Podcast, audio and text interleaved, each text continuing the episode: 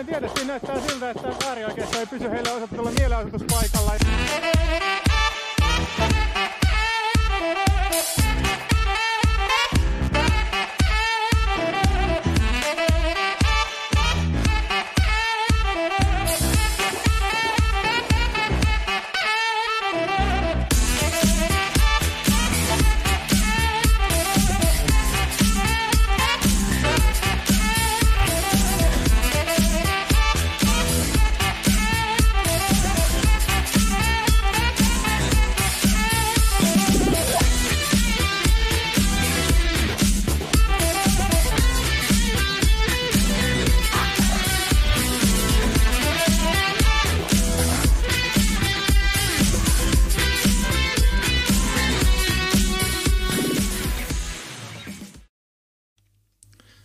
No niin, moi, se on maanantai ja yleensä maanantai on kiva puhe FM. Piti olla jakso 40, mutta sitten Tiina sanoi, että vedetään kahdestaan. Niin hyviä aiheita, sopimatonta käytöstä poliisissa, niin tämä on vuosituhannen eufemismi, käytännössä pedofiilikyttä ja no se on sitä, mitä ne, haluaa, ne ei halua äärioikeistoa poliisiksi, niin vaihtoehtona on, että sulla on pedofiili, sulla on homoja kyttinä, niin se on vähän huono valinta.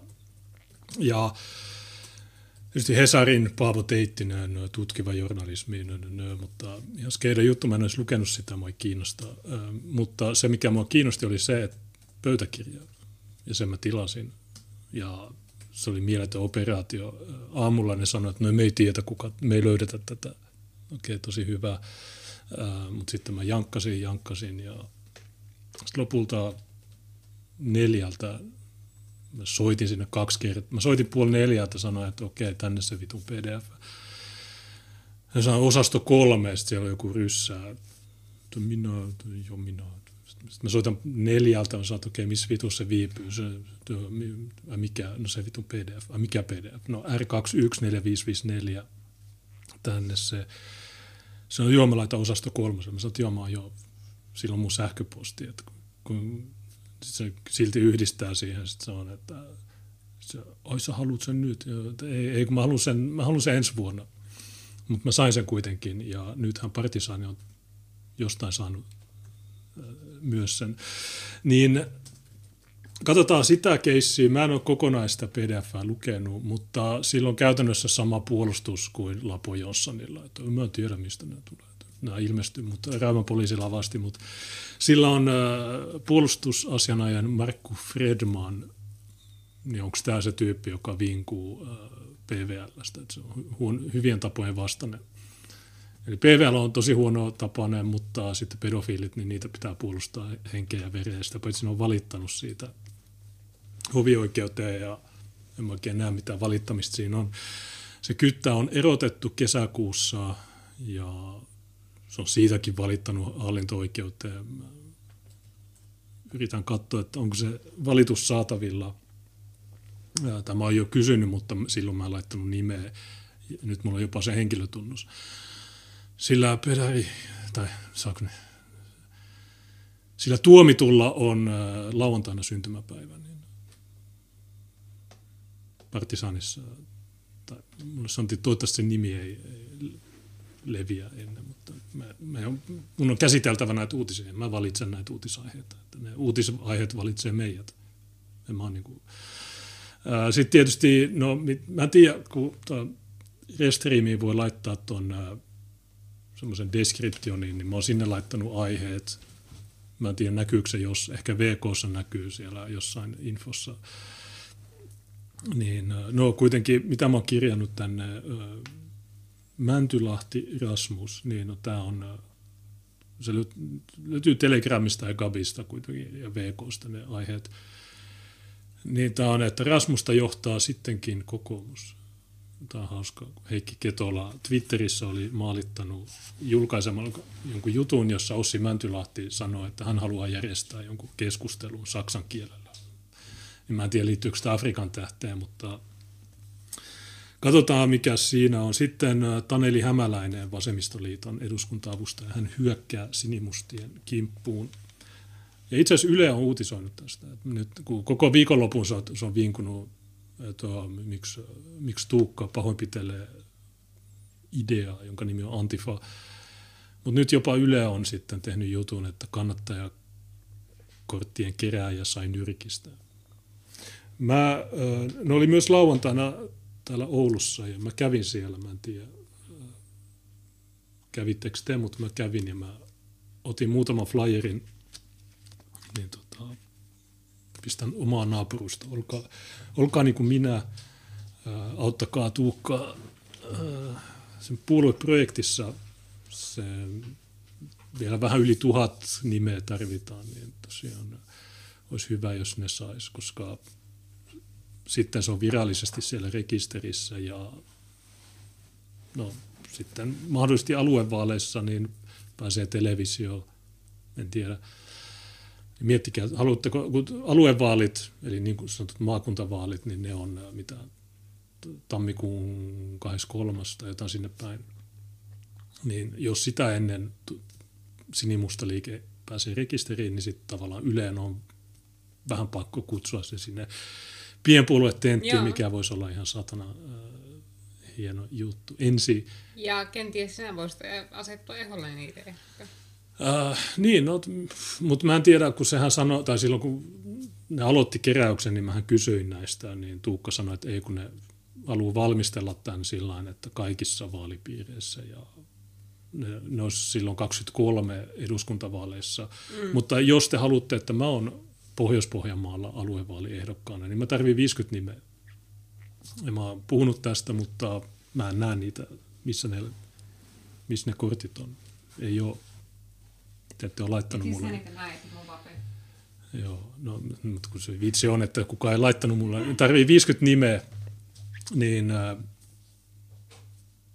jos te asutte Pohjois-Pohjanmaalla, niin te voitte allekirjoittaa sen. Niin olkaa muuhun yhteydessä, te voitte kerätä omassa kaupungissa. Mä tarvitsen 50 nimeä, se ei ole vaikea. Mä voin käydä valkeasta keräämässä nopeasti jonkun 10-20, mutta olisi kiva, jos tulisi muualtakin näitä. Mutta puhutaan sitten, ilmeisesti Tiina ei halua asettua ehdokkaaksi, mutta okei, okay, maakuntavaalit, onko se mielenkiintoista? No se olisi semmoinen revanssi, että okei, okay, Suvakin tuossa on ne hävisi kuntavaalit, nyt ne kuoli. Mutta jos voittaisi maakuntavaalit tai aluevaalit, niin sitten voi sanoa, että niin me hävittiin tahallaan ne, ne kuntavaalit, koska ne on gay. Se me halutaan päästä niihin oikeisiin päättäviin pöytiin ja se on maakunta, pohjois Sinne siirtyy puolet kaupungin budjetista. Niin sitten pääsee, saa rahaa rahaa tulee, tai mikä se juttu on. Sitten tietysti tuossa otsikossa on hashtag boomer, niin tämä on tämä Sanna Marinin todella cringe sössöt. Mä, silloin kun mä näin sen, niin mä ajattelin, että mikä tämä on joku keijon juttu. Mutta sitten Tiina sanoi, että joku on se, on se ihan oikein. Tiina Instagramissa. Hmm. Mä, mä, en, mä, boomer, tai no, mä, mä en edes ole boomer, mä oon Gen X, mikä on kaikista kuuleen. Ää, niin mutta joo, puhutaan siitä, kun kaikki on väärässä taas siinä. Me ollaan, me ollaan ainoat, jotka on oikeassa. Meillä on ne oikeat jutut tähän liittyen. Sitten tietysti, no, tämä on Dimitri Olli 161, Hovi, no tosiaan mulla piti, per, mä olin perjantain Kiva Puhe FM, äh, niin äh, oli tarkoitus ottaa se niiden hovioikeusjuttu, mutta mä unohdin.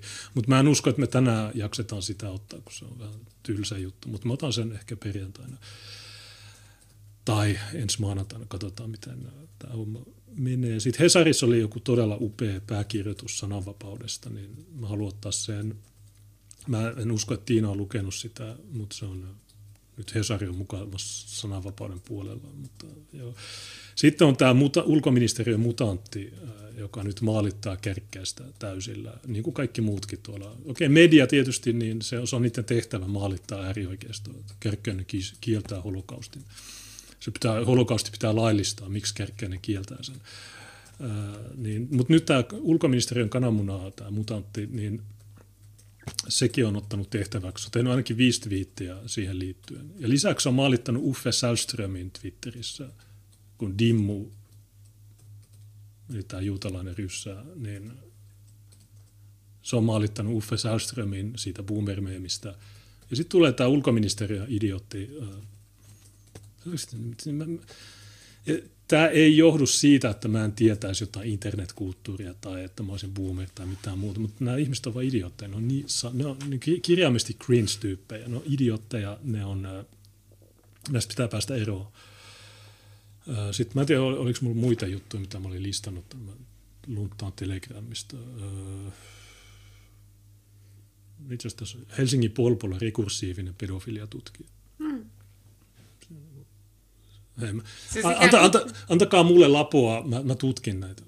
Mä, mä, mä laitan ne mun kovalevyllä. Että ne... No se on semmoinen vähän niin kokemusasiantuntija. Se on kato, paljon parempi seksuaalirikostutkija kuin mitä nuo muut, koska se on myöskin itse seksuaalirikollinen, niin se niin pystyy, se ymmärtää niiden mentaliteettia, niin, kuin, niin se niin pystyy tutkimaan niitä paljon tehokkaammin niitä rikoksia, koska se on itsekin pedaali.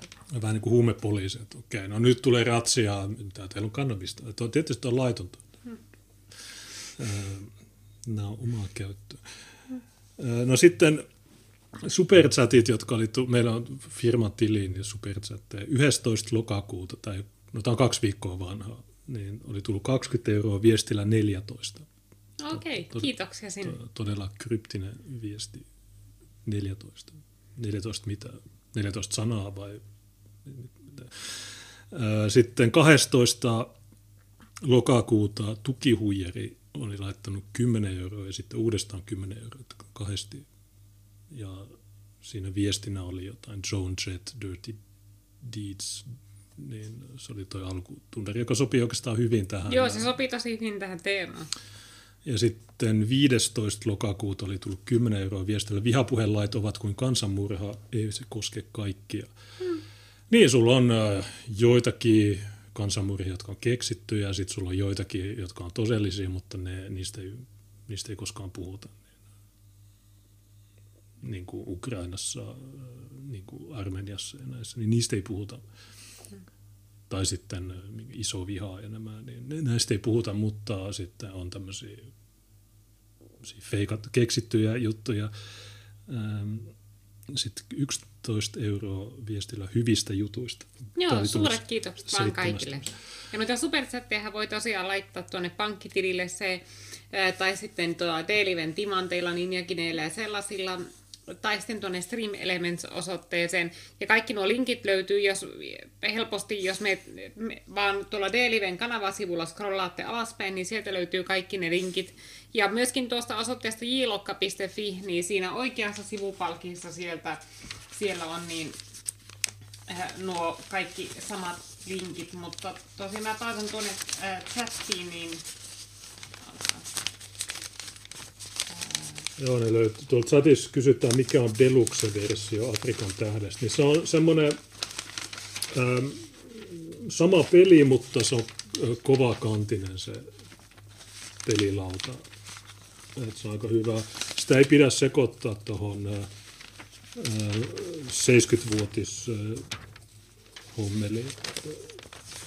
Sitten, niin, se, 70-vuotisjuttu, niin se on kai tuossa verkkokauppa.comin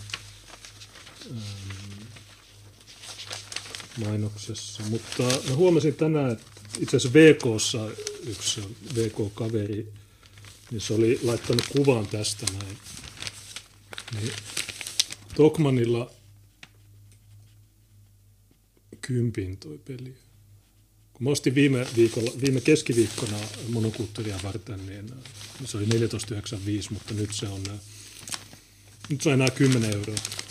Et ehkä, ehkä se saksalainen vaihtari, niin ehkä se, on, ehkä se olikin gay op, että jo ostakaa tämä peli. Nyt ne, mutta sitten on tämä toinen, tämä lehti.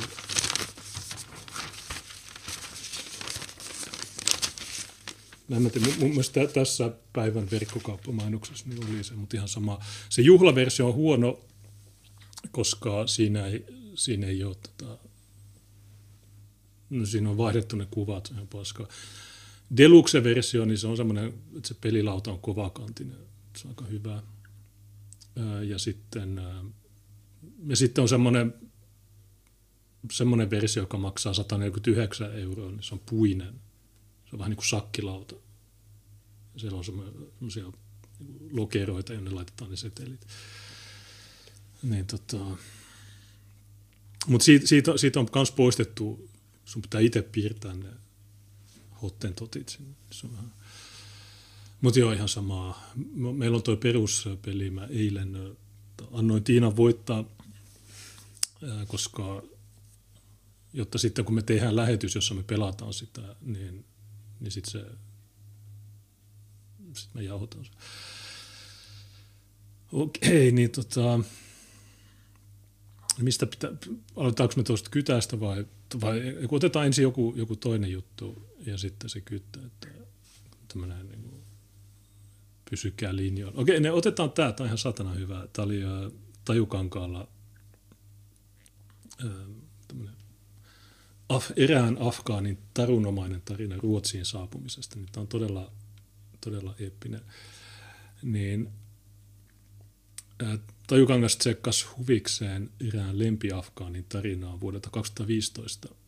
Ja tosiaan oli Jamal Uddin oli tullut Afganistanista ja SVT teki rakkauden täytyisen jutun siitä. Hän on tehnyt pitkän matkan päästäkseen Ruotsiin. Ennen Ruotsiin tuloa piti majailla Saksassa ja Tanskassa. Haave oli kuitenkin Ruotsi. Jamaluddin lainas Kabulissa kaksi ja puoli tonnia ja se tuhlasi ne matkalla Pakistaniin, Iraniin, Turkin, Kreikan, Makedonia, Unkari, Itävallan, Saksa ja Tanskan kautta Ruotsiin. Mutta ei mennyt kuin Strömsössä koska se olikin valehtelija. Se ei koskaan asunut siellä ja kuten kaikki Pohjois-Eurooppaan tulleet afganistanilaiset, niin hän on syntynyt Iranissa. Ja sitten Migri väitti, että se ei ollut 16, vaan yli 23-vuotias. Ja se joutui sitten lähteä takaisin, mutta se ennen lähtöä niin se valitti – mutta sitä ei saatu palautettua, koska tuli korona. Ja tosiaan tämä koronajuttu, niin tätä on käytetty myös Ranskassa paljon, että kun Ranska haluaa lähettää Marokkoon tai muualle näitä ihmisiä, niin jostain syystä niillä on mukamassa pakollinen koronatesti, mutta ne kieltäytyy siitä. Koska ne kieltäytyy, niin sitten niitä ei voikaan palauttaa. Niin, niin Ruotsissa on vähän sama juttu.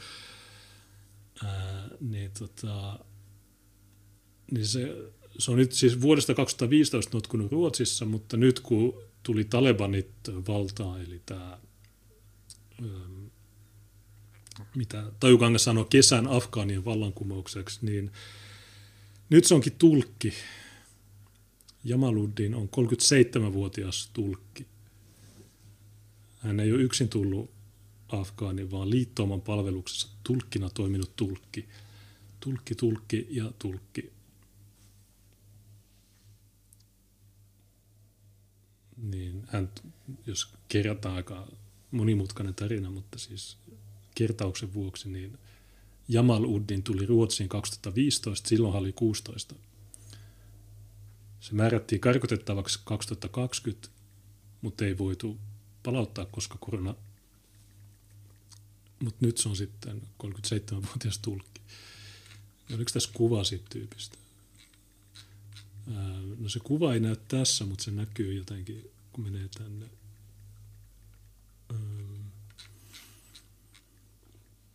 En mä tiedä. Siinä, siinä oli kuva kuitenkin siitä tyypistä ja sä näit heti naamasta, että se ei ollut. Ja sitten täällä on muita juttuja. No, itse asiassa täällä on, Marin sanoi boomeri ja suomi sekos, niin pitäisikö ottaa tuo, niin sitten Joo. otetaan sitten vaikka. Ja sitten täällä on tietysti Mikä mies oli Einar, niin – tämä kandee lukee, koska mä en, usko, mä en ole Yleen ja näiden juttuja lukenut, mutta Tajukangas on hyvin perillä tästä räppiskeneestä. Hän on itsekin melkein räppäri, niin Kande lukee toisin kerrotaan hyvin, mistä on kysymys. Ja Okei, Marin sanoi, boomeri ja Suomi sekos, niin mikä tämä on? Mikä tämä kuva on? Luxemburgin kilvissä oleva mersu. Mutta onko tämä, okay. mitä, mitä äh, Tajukangas sanoo tästä, mä en ole, meillä on luettu näitä, niin huvittuneisuus jakautuu melko tasan näiden kolmen kesken. eli Marinin boomereiden ja isojen medioiden välillä. Eli toimittajat ovat tohkeissaan selittäneet, että mitä boomer tarkoittaa. Tämäkin on yksi ihmeellinen juttu, että kun Dimmu ja kaikki nämä, niin on huomannut, että googletuin sanaa koko viikonloppuna oli boomer. Mä en tiedä, jos nämä ihmiset katsoisivat VPF, niin me, ollaan puhu, me käytetään aina tätä sanaa. Me ollaan käytetty sitä vuosikausia. Ja tota, sulla oli Anna-Maja Henriksson, joka sanoi, että mä en tiennyt mikä tämä on. Miten, miten ihmiset ei mukaan tiedä näitä? Täys mysteeri. Ähm, on revitty jostain aidan seipästä. Joku tarkoitus, että boomerilla tarkoitetaan jotain sotien jälkeisiä suuria ikäluokkia jonnekin 65-luvulle asti. Sanan boomeri väitetään tulevan Jenkkilästä, jossa se vastaa suurin piirtein samoina ikävuosina syntyneitä. Boomeri ei kuitenkaan tarjota varsinaisesti mitään ikäryhmää. No, niin kuin etymologisesti boomer tulee baby boomista, joka on, se, on totta. Tietysti mm. nykyään niin se voi tarkoittaa jotain muuta, mutta tässä on tämä boomeri tarkoittaa lähinnä kai kaikki tietävää tyyppiä, joka paheksuu päivät pitkät nykyajan ilmiöitä ja asioita. No, ehkä joo. Suora tarkoitus onkaan jotain sellaista, että henkilö on tippunut nykyajan kärryiltä. Niin, äh, niin joo kun on annettu ymmärtää, että boomeri olisi joku 70 plus vuotias ikäihminen, niin sitähän se ei tarkoita. Ja niin. Boomerit itse ovat nyt tietenkin tuutaneet somen, somen täyteen paheksuntaa. On loukkaannuttu, kun on kuviteltu, että Marin olisi pilkanut vanhuksia. No, no sitä, se, se oli kai Ylellä selittämässä, no en mä tarvittanut boomereita. Mä vaan käytin tätä sanaa, mutta en mä tarkoittanut sitä. Niin okei, tosi uskottava juttu. Jep, jep. Niin, äh, mä tiedän. Joo, se selitti sen asian niin, että joo, en mä tarkoittanut tätä, suunnata tätä millekään ikäluokalle, vaan äh, mun tarkoitus oli äh, niin puhua tästä poliittisesta keskustelukulttuurista ja siitä, että miten herkästi nykyään loukkaannutaan. Ja se on hauskaa, kun jotakin suvakilta tulee, että miten herkästi nykyään loukkaannutaan, kun ne on koko viikon raivonne Afrikan tähdestä. Ja tuota, sitten se, että en tarkoittanut, en suunnannut tätä boomereille. No, se oli suunnattu nimenomaan niille ja ainoastaan niille se, että siinä, ja koko siinä sen päivityksessä ei puhuttu sanallakaan mistään liian herkästi loukkaantumisesta, ei mistään yleisestä keskustelukulttuurista tai mistään sellaisesta, niin se oli minusta hyvin selvää, että Sanna oli känni postannut sen Instagramiin, ja sitten kun pää selvisi ja se tajus, mitä oli tullut tehtyä, niin jotakin piti keksiä. No siis, eh, niin kuin, mä en tiedä, miten boomerit liittyy mitenkään tähän juttuun, tai että paheksut. No vittu, jos, jos se muija käyttää sitä sen virka-asuntoa siten, että se pitää sitä jonain bilekämppänä, niin ei sun tarvi mm. olla mikään boomer, että sä oot eri mieltä. En mäkään, jos mä olisin, en mäkään koskaan kaupungitalolla järjestänyt mitään.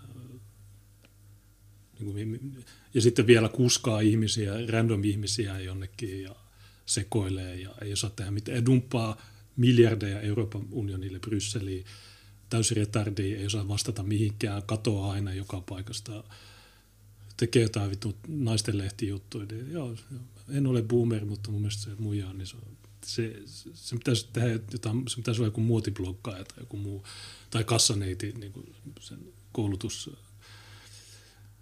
sillä Joo, ja siis samaan aikaan, kun se on rahdannut kymmenien henkien niin ryyppyremmejä kesärantaan, niin virallisia pääministerin tilaisuuksia, paljon pienempiä tilaisuuksia kesärannassa on peruttu koronatilanteeseen veroten. Niin, oliko ne 30 ihmistä, tai meistä tiedä kuinka paljon? Yli 30. Oliko niillä kuinka monta rokotetta? Hmm. Oliko niillä koronapassia? Oliko, onko niillä te, otettu testejä? Tämä on ihan satana paskaa. No, ihmiset on no, roskaa. Se, en mä sitä, että joo, pääministerikilläkin on oikeus bilettää. Joo, tietysti on, mutta ei nyt niin kuin, ei tolla tavalla. Joo, siis kyllä mä ymmärrän, että sillä on ollut rankka vuosi. Ei, en mä näe mitään väärää siinä, että pääministeri vähän irrottelee ja käy baarissa ja viettää aikaa kaverinsa kanssa ja juhlii ja sillä lailla. Mutta siis tuo, että justiinsa tuo minusta se ikävä piirre, että tosiaan niin, että sitä kesärantaa, niin pääministerin virka-asuntoa käytetään ryyppypaikkana näille porukoille samaan aikaan, kun virallisia tilaisuuksia, niin vir- työtehtäviä perutaan siellä kesärannassa koronatilanteeseen vedoten. Ja sitten se ehkä, niin mulla se huvittaa vähän se Ilmari Nurminen, eli se Sannan pestis, mikäli vai onko se nyt peräti sen poikaystävä, koska Sanna ei ole pitänyt vihkisormustaan nyt vähän aikaan. Että vihkisormus on kadonnut viime aikoina sen ku- sen kuvissa. Öö, niin tuota, öö, ja aikaisemmin se piti sitä koko ajan niin sen avioliiton jälkeen niin se, se on vähän erikoista. En tiedä, mitä siinä meneillään, mutta se Nurminen, niin sehän on hirvittävän semmoinen niin julk, julkisuushakuinen ihminen ja halunnut aina johonkin julkispiireihin. Sehän on aikaisemmin pyrkinyt muun muassa Big Brother-ohjelmaan ja salkkareihin ja sellaisiin. Ja nyt kun sillä on kaveri pääministerinä, niin sillä on täydellinen keino soluttautua niin julkispiireihin, koska se pystyy tarjoamaan julkiksille jotakin tosi erityistä, että hei vittu, tiedätkö me päästään kännä, haluatko sä kännäämään kesärantaa pääministerin virka-asunnolle, niin kuka vitun joku po- parikymppinen pop-tähti sanoo ei tuo tuommoiselle tarjoukselle, niin se on minusta ehkä se, että se tässä näkyy sellainen dynamiikka, että se Ilmari Nurminen on tuhovoimainen yksilö se ei välitä pätkääkään siitä, että miten ne sen edesottamukset vahingoittaa Marinia. Että sille on tärkeintä vaan se, että se pääsee bilettämään julkisten kanssa.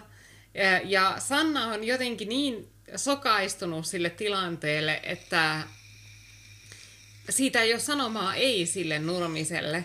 Ja kun Sannahan on alusta asti niin ympäröinyt itsensä ainoastaan sellaisilla jeesmiehillä ja naisilla, että kaikki sen avustajat, ketä se on palkannut, kaikki, niin kuin, ketä se on palkannut valtioneuvoston kansliahenkilökunnaksi, ne on kaikki sen kavereita. Sillä ei ole yhtään sellaista niin sanottua aikuista huoneessa, joka olisi, uskaltaa sanoa sille, että hei, älä tee tuota, tämä näyttää tosi huonolta, että tämä on poliittinen itsemurha. Ei siellä ole ketään sellaista, vaan siellä on vaan niitä toisia idiootteja, jotka yllyttää sitä.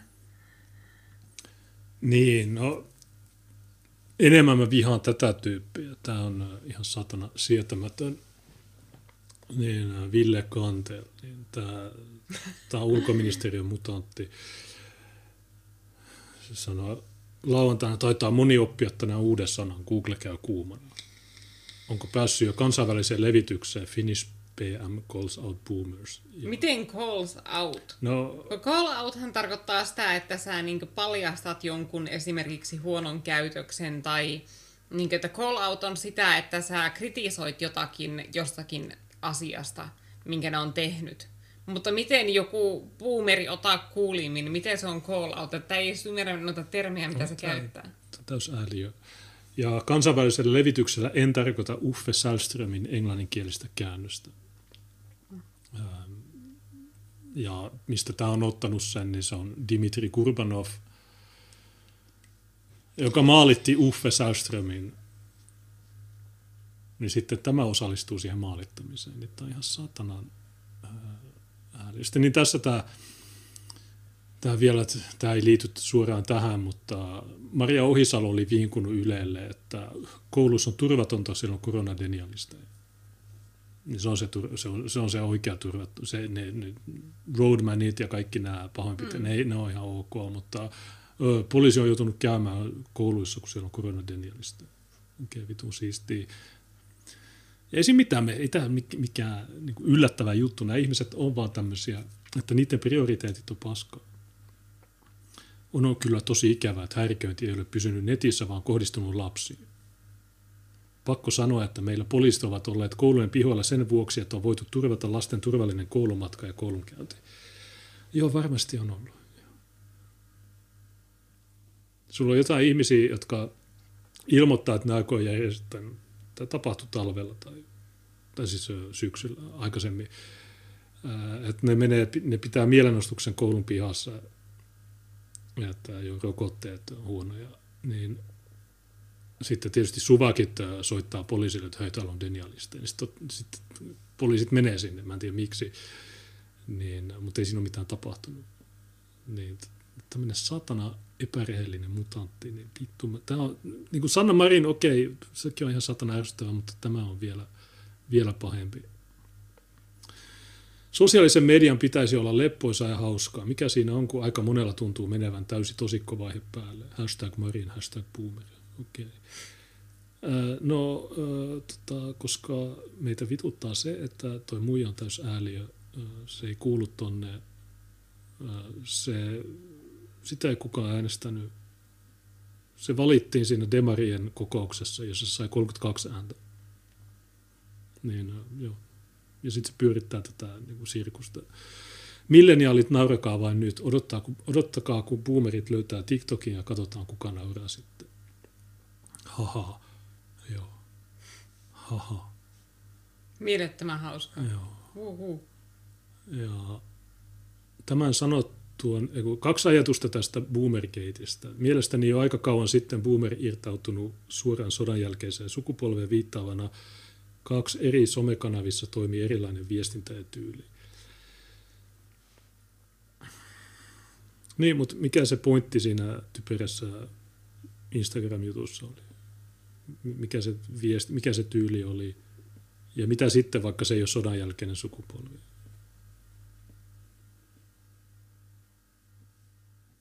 Joka tapauksessa tarkoittaa henkilöä, joka on sua vanhempi. Tyyli, niin. tyyli kaikki ne, jotka sanoo, että rokotepassit on natsipasseja, niin okei, se on boomer-mielipide. Jos mä sanon sen, niin ei se liity mitenkään sodan jälkeisiin. tämä, tämä juttu, kun Tämä ei toimi, nämä ihmiset on ääliöitä. Tämän sanottua, niin veikkaan, että kello tikittää jo siihen, että PMI, mikä on PMI, pääministeri joutuu Yleen haastattelussa vakuuttamaan, että ei tarttanut mitään pahaa ja arvostaa kaikenikäisiä suomalaisia. Hashtag boomeri. Okay. Tämä menee just näin. Mistä tiedät, että olet hashtag boomeri? No kun keskustelet siitä, mitkä ikäryhmät kerhoon kuuluu. Boomer, eikö se ole melkein kuin nykysynonyymi kalkkikselle? Okei. Okay. Vitun siistiä. Miksi tilata Hesari? No koska saa lukea tällaista laadukasta tutkivaa journalismia kammottavasta asiasta. Joo. Niin Tämä on se, mutta Hesari ei kerro sen kytän nimeä, me kerrotaan sen. Miksi, miksi tilata VPF? Koska me kerrotaan kaikki tiedot. Me luetaan se minuutti minuutilta se PDF. Ville Kantel sanoi, sori, mua naurattaa luvattoman paljon se, että moni ei ilmeisesti ollut tajunnut, miten musiikin saa Instassa päälle ja luuli biisin sanoja olevan suoraan pääministerin kirjoittamia. Okei. Okay. Niin tämän tyypin bio, niin tämä on johtaja. Kestävä kehitys ja ö, kauppa hän on ulkoministeriössä ja kehityslehti, eli kehitysapuhuijauksessa mukana. Niin okei, me, sun pitäisi tehdä jotain muuta kuin viitata paskaa, niin kuin Jari Taponen. Joku tätä jo kommentoi, mutta miettikääpä vain, jos biisivalinta olisi ollut Rage Against the Machine, Killing in the Name.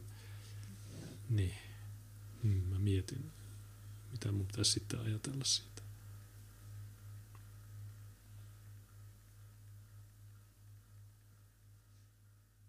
niin kun muija tulee ja käyttää verorahoja tämmöiseen paskaan, niin okei, että joo. Demareille se on ihan normaalia. Ja, tietysti, ja ongelma on siinä, että ihmiset tässä maassa ei tajua, että demarit on paskaa. Myös kokoomus ja kaikki muutkin, mutta ihan vain for the record, kun mun epäillään nauravan ja pilkkaavan puumereita. Mulla ei mitään ongelmia laskea itseni tähän iloiseen joukkoon. Hashtag je suis boomer. Huomenta, mistä tällä viikolla puhuttaisiin? Jätettäisikö boomergate jo taakse? Ainakin tuntuu, että ei itsellä taida olla enää lisättävää siihen keskusteluun. Sulla ei ollut alussakaan mitään sanottavaa, täällä. niin. Ähm, Virossa negatiivinen testi ei enää kelpaa koronapassin kriteeriksi. Okei, okay, tosi kivaa. Matkustaminen kannustaa myös koronarokotteen ottamiseen. No, en, en usko tuohon. Mä oon aika varma, että jos sä menet laivalla Viroon, niin ei siellä rajalla edes kysytä mitään. Okei, no nyt, nyt tämä mutantti hyökkää kärkkääsen kimppu. Onko tämä sen työtä? Onko tämä joku ulkoministeriö eri tapoinen? Varmasti sanotaan, tai okay, aika monessa maassa ei tavarataloa voisi toimia, tai ei saisi kirjoittaa. Aika monessa maassa ei tavaratalo voisi toimia montakaa päivää omistajan kiellettyä holokaustin. Niin se kiel, okay, Kärkkäinen kielsi holokaustin. Te ette saa tehdä holokausteja. Aidosti täyttyy ihmetellä yhteistyökumppaneita, jotka hyväksyvät tämän. Hiljaisuus on hyväksynnän merkki. Kielletään yli kuuden miljoonaa ihmisen joukkotuhoa ja tämä on ihan ok.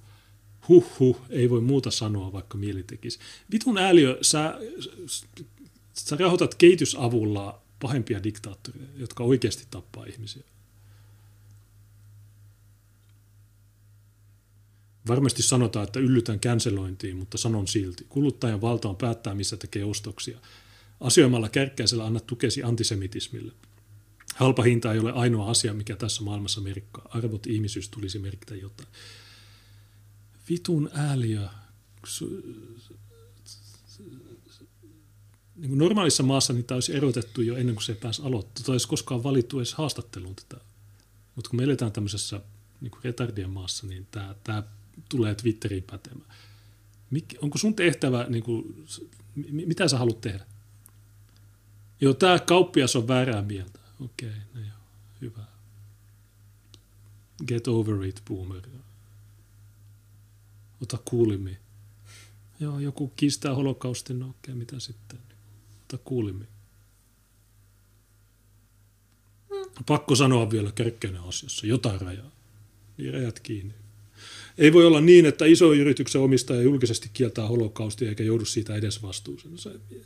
Mitä sä haluat, että tämä tyyppi, niin okei, okay, kärkkä, okei, okay, anna sille tuomio. Okei, okay, tässä on, tässä on 50 päivän sakkoa kiihottaminen kansaryhmää vastaan. Okei, okay, no niin, mitä sitten? Mitä sen jälkeen? Ikuinen kauppa, niin kuin myyntikielto, mitä, mitä sä haluat tehdä? Vitun vajakki. Toivon, ettei media tähän tyydy okay, niin media tulee ja mitä, mitä järjestää mielenostuksia, mitä ne tekee? Mitä seurauksia niitä pitäisi järjestää? Niin, med, media on koko ajan tuon kimpussa. Ite, tai itsekin on jakanut taas jonkun vammaisen iltalehtijutun, jossa taas ne sanoi, että vuonna 2014 Kärkkäinen tuomittiin kiihottamisesta kansaryhmää vastaan. Hän sai 45 000 euroa sakkoja juutalaisvastaisista kirjoituksista. Niin, no, mikä se juutalaisvastainen kirjoitus oli? Se oli magneettimediassa nämä vitun nyyörkilaiset rabbit, jotka ottaa suihin pikkuvauvoilta. Niin se, se oli New York Postista tai jostain tämmöisestä suomennos. Niin, okei, okay, mitä, sitten, mitä silloin väliä? Ja sitä se on jo maksanut, se on, jo, se on, se on kärsinyt tuomionsa. 2014. Seitsemän vuotta vanha juttu enää vieläkin, aina – hän on kiihottu, hän on, toivottavasti media. Media, tehkää joka päivä joku tiedot. Joka, on tuomittu, kärkkän on tuomittu, kärkkän on tuomittu. Ketään ei kiinnosta muuta kuin näitä vitu antifa jotka on soluttautunut ulkoministeriöön ja jokaiseen satana instassiin tässä maassa. Vitu rasittava paska. Toivon, ettei media tähän tyydy ja oikeudellinen vastuukysymys tutkitaan. No okei. Okay soita rajalle, sano, että nostaa jonkun vammaisen syytteen, joo, hän kiistää holokausta, okei, okay, okei, okay, no joo, mitä sitten? Taas oikeudenkäynti, kuulustelut, okei, okay, kärkeänä, oletko kiistänyt holokausta? Olen kyllä, kyllä, okei, okay, joo, hyvä, no niin. Joo, hän on okei, okay, 50 päivää sakkoa, okei, okay, mitä, mitä sen, okei. Okay. Ja sitten kun se on saanut sen 50 päivää sakkoa, mitä sä teet sen jälkeen? Think kanteelle. Ni, niin kuin mitä nämä haluaa oikeasti nämä vittu satana? Ja sikin tämä mutantti, niin vittu, ei tämmöisiä saisi olla olemassa. Niin kuin kuka vittu on palkanut tämmöisen tyypin tonne? Tuolla on muuten joku video, mun pakko katsoa se. Öö. Täällä on jo Kimmo Nuotio, tämä on se yksi ääliö. Öö. Holokaustin kieltäminen on eurooppalaisittain paljon paljon isompi asia kuin mitä Suomessa ymmärretään. No mitä sitten? Mitä sitten? Mitä vitun väliä sillä on?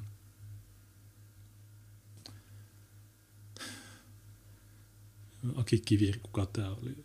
Tämä on liberaalipuolue. Ja Flammeryhre lähettiläs.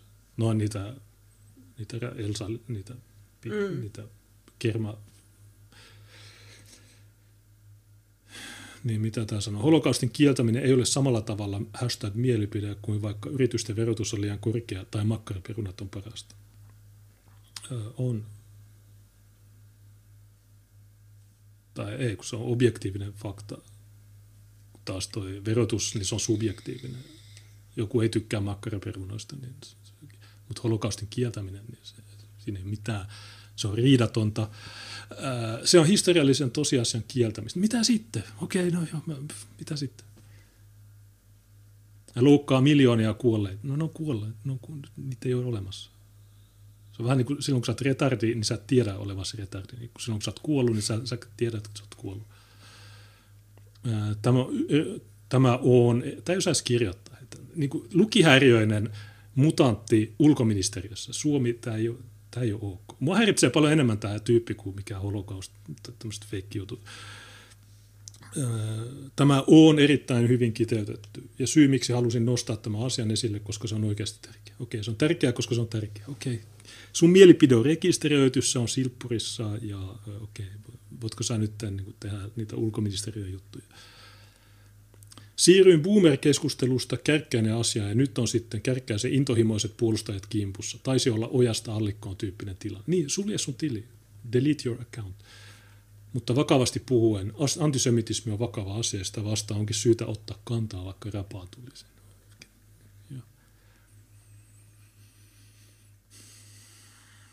Vittu mikä ääli. Okei, NATO, NATO. Ville Kantel. Aikamoin, aikamoisia logiikan kuperkeikkoja heitellään, kun kovasti puolustetaan rajatonta sananvapautta ja samalla vaaditaan, että maalittaminen välittömästi tulisi saada rikoslaki ja minusta tehdä rikosilmoitus. Pysyn kannassani, holokaustin kieltäminen on loukkaava. Niin se on loukka- okei, sä loukkaannut sitä. Vitun siisti, tosi hyvä. Tee sinä rikosilmoitus, jos, joku, jos sä loukkaannut jostain. Mulla on tulossa kuulusteluja. Se olisi muuten eeppinen, jos olisi se holokausti juttu me ei koskaan kiistettäisi, jos olisi totta. kun mulla on joku kiihottaminen jonossa, mä en tiedä milloin ensi kuussa, niin mulla ei mitään haju mikään se. Mä oon jo myöntänyt poliisi, mä sanoin, että joo joo myönnän. Mutta ne silti haluaa kuulustella. en tiedä miksi. Siinä mitään. Mutta niin, tämä boomeri ei oikein tajua asioita. Mm. Et kun Jari Leino, taisi, niin Jari Leino heitti, että niin, maalittaminen rikoslaki. Se vasta, kun se itki, niin, että sä maalitat kärkkäistä, sinä vastustat sananvapautta, joten me sanotaan sulle, että okei, no niin. sinä, sut pitää laittaa rikoslaki, sun naama pitää laittaa rikoslaki. Tuo pään muoto pitäisi laittaa niin, rikoslakiin. Tuo, tuo ei ole, mä en tiedä mikä tämä tyyppi on, mistä Tsernobylistä tämä on karannut, mutta to, mä haluan tuon geenite, Ville Kanteen, laita geenitesti. Me tarvitaan se. Mä en usko, että toi, että toi on. Sitten täällä on Merja Pentikäinen, kuka tämä on. Tämä on ihmisoikeusvastuuasiantuntija, Doctor of Laws, Human Rights, okei, okay, mitä tämä sanoo. Kansainvälisten ihmisoikeusnormien sekä EU ja muun muassa Suomen perusoikeusnormien mukaan sananvapaus ei ole absoluuttinen oikeus, vaan sitä voidaan rajoittaa muun muassa toisten oikeuksien ja yhteiskunnan turvallisuuden suojaamiseksi. Niin, eli Kärkkäinen, niin hän uhkaa yhteiskunnan turvallisuutta ja hän, hän ei, sananvapaus ei ole absoluuttinen oikeus, vaan sitä voidaan rajoittaa perustelluista syistä. No, Mikä jo, tässä on se perusteltu syy? Ei, no, koska ne vitun juutalaiset on laittanut sen EU-antisemitismin jutun, joten sitten Suomi sanoo, että totta kai me noudatetaan tätä. Ja Ursula, me, meillä on monokulttuuri, me käytiin se juttu läpi, niin nyt tämä koneisto lähtee pyörimään, että joo, he tietysti, että Suomessa pitää kieltää tämä. Ja ja, ja niin edelleen. Mutta jos sä katsot Yhdysvaltoja, niin siellä on ihan samat ihmisoikeudet. Ei siellä ole mitään mielipiteitä kielletty. Ja tämä on niin, tämä on niin gay tämä tyyppi, sananvapaus Okei. Okay. Sä voit rajoittaa miten, antamalla jonkun sakon kärkkäänsä, laittamalla se vankila, miten sä rajoitat? Se on jo ehtinyt sanoa sen jutun. Niin mitä nyt auttaa sitten antaa sille tuomio? Ja voidaanko me tehdä niin, että kysytään kaikilta Suomen kaupoilta, että okei, okay, K-kauppa, mitä mieltä olette? Niin, semmoinen niin kyselylomake, Ville Kantel tulee Joo, päivää mä tässä tiedustelen näiden yrittäjien mielipiteitä. Mulla on tässä tämmöinen kysymyspatteristo, ja jos te ette läpäise tätä, niin käy huonosti. Niin, niin, mitä, niin kuka vitu ääliö tämä on?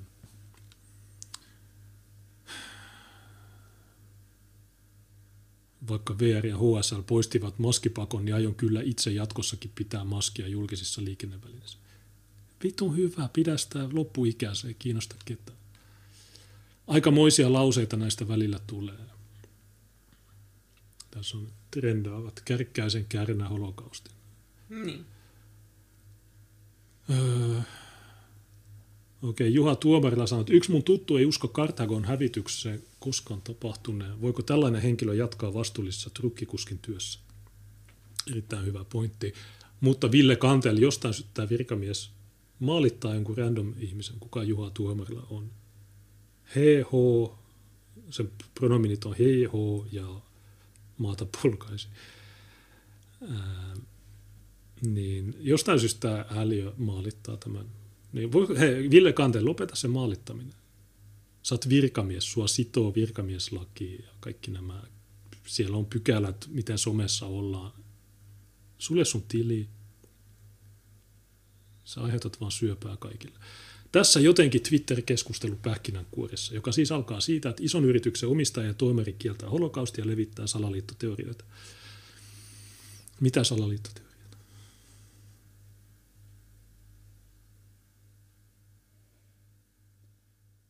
Niinistö on NVO-kätyri. No eikö se sitten ole? Todista, että se ei ole. Ja tässä on joku video, jossa on joku katsoa tänne. Ja sitä johtaa ulkoministeriössä Ville mm. Laitan Tiinallekin audion. Oikein myönteistä maanantaita. Kestävä kehitys on teema, joka ratkaisee tämän planeettamme tulevaisuuden ja sitä johtaa ulkoministeriössä Ville Kantel. Ville, ää, kestävä kehitys on erittäin merkittävässä roolissa nyt suurlähettiläspäivillä. Missä asemassa se on ylipäänsä Suomen uh, ulkopolitiikan ja kaukopolitiikan kokonaisuudessa? Kiitos Jussi, kyllä se on erittäin isossa roolissa, että se ei ole vain sanahelinää, joka esiintyy yksiköiden nimissä ja näin, vaan se on oikeastaan se, mihin kaikki meidän toiminta keskittyy. Se liittyy ilmastonmuutokseen. Se on se, että tehdään myös kauppapoliittisella ja taloudellisella puolella niin, niin asioita kestävällä ta- tavalla. Ja haluan kääntää sen myönteisen maanantain hengessä positiiviseksi. Et uskon, että ne maat, ja uskon, että Suomi on yksi niistä maista, jotka pystyy tämän tekemään sillä tavalla hyvin ja olemaan edelläkävijä ja saavuttaa sillä myös taloudellista hyötyä ja kilpailuhyötyä. No, ilmastonmuutoksen tuossa vahvasti mainitsitkin sen, mitä hyötyjä siitä, siitä saamme. Mitä muita erityisen tärkeitä elementtejä tuossa kestävässä kehityksessä meidän näkökannaltamme on? No se on kyllä... Miksi tämä älyö katsoo tuohon ruutuun eikä kameraan?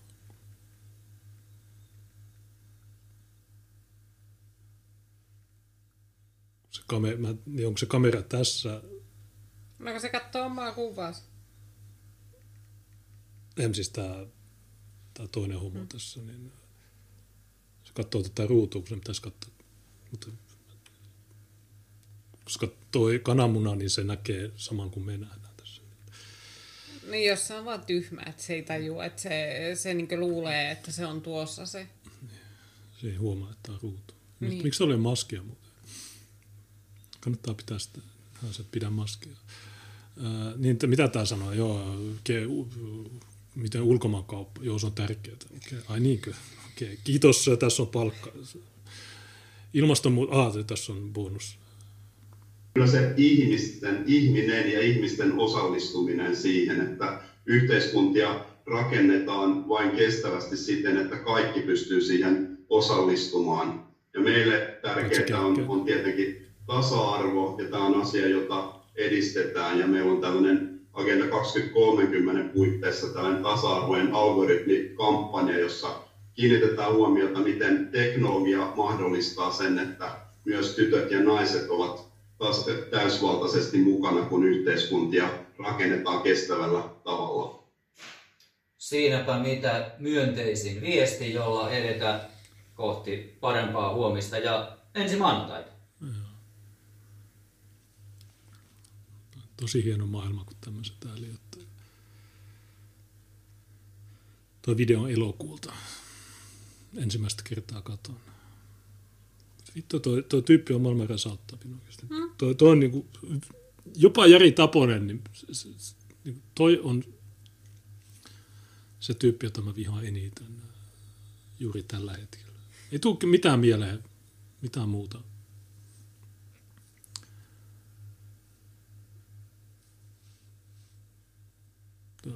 Ihmiset kysyvät, että no okei, miten Kiina, miksi Suomi tekee kauppaa Kiinan kanssa?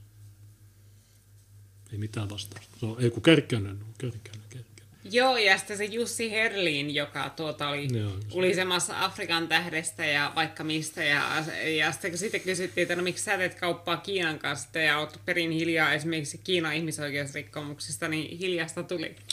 Joo, Heikki Ketola, niin se on paljon puhunut tästä aiheesta. Teki paljon, paljon hyviä kuvia siihen liittyen mitä tässä on. Tässä on vastaus Villelle. Et ilman muuta vankilaan kaikki kansanmurhien kiistäjät. Mm. Niin, mä, mä itse sanoin tuon Ukraina jutun. Ja täällä on paljon näitä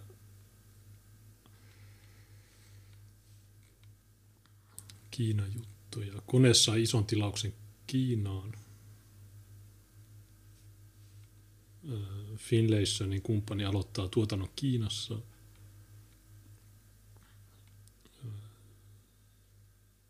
Niin Makia Clothing tekee Kiinassa ja Turkissa näitä rättejä.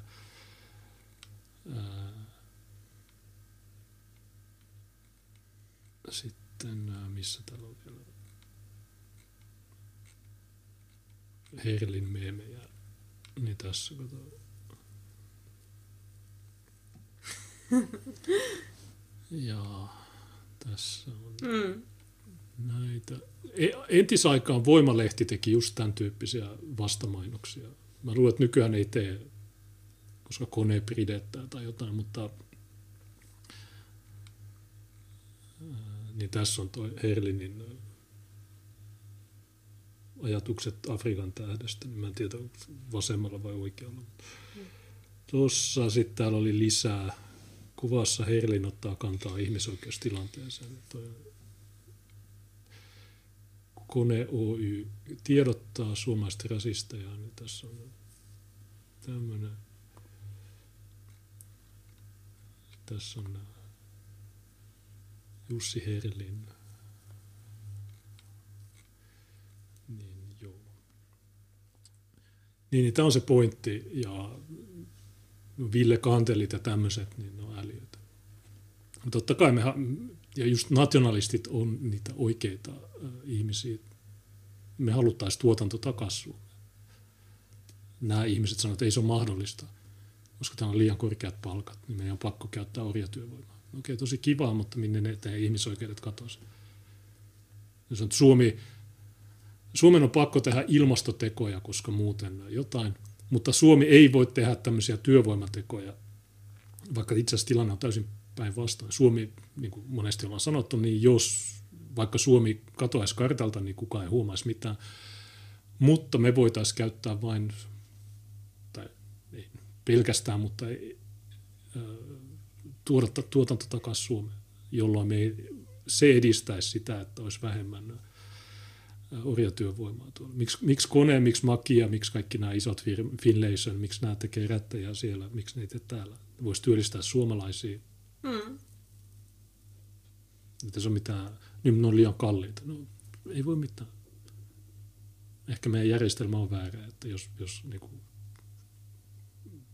kaikki perustuu siihen, että sulla on jossain kauempana, niin sulla on ihmisiä, jotka tekee ilmaiseksi töitä, niin ei se, ei se, ole, se ei ole kestävää kehitystä, mutta Ville Kantelin sitä häiritsee Kärkkäinen. Ja totta kai Kärkkäinenhän myy paljon Kiinasta tuota, tuotua tavaraa, että ei se, se käännyt.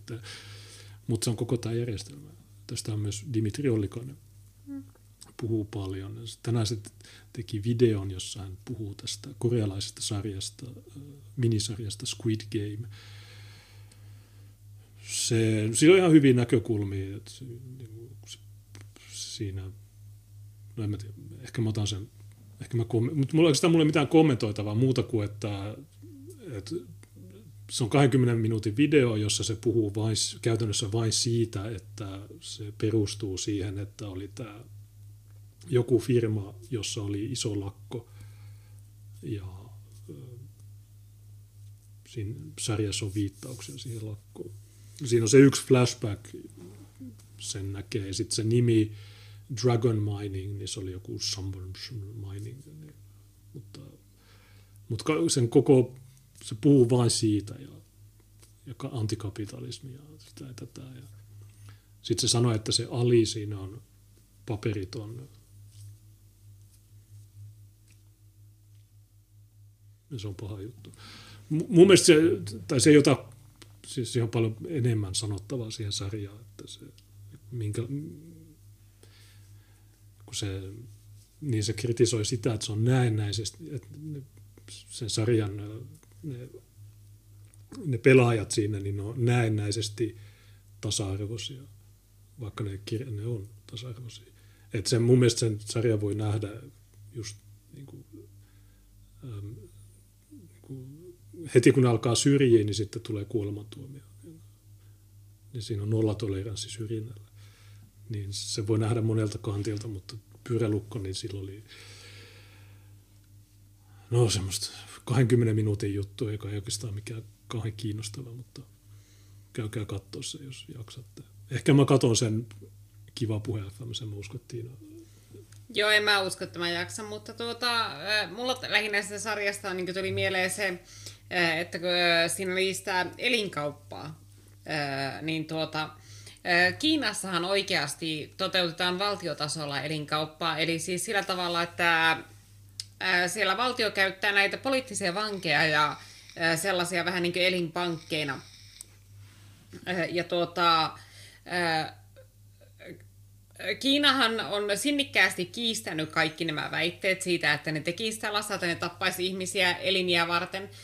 Mutta se on vaikea keksiä, että mikä muu selittäisi sen, mitä siellä Kiinassa tapahtuu, kun jos sä vaikka Suomessa tai Yhdysvalloissa tai muussa oot elinsiirtojonossa, niin se homma toimii niin, että sä et voi etukäteen varata aikaa elinsiirtoon, jo vaikka sydämen siirtoon, koska sä et tiedä yhtään, että milloin sä saat sen sydämen, että milloin joku sopiva luovuttaja kuolee.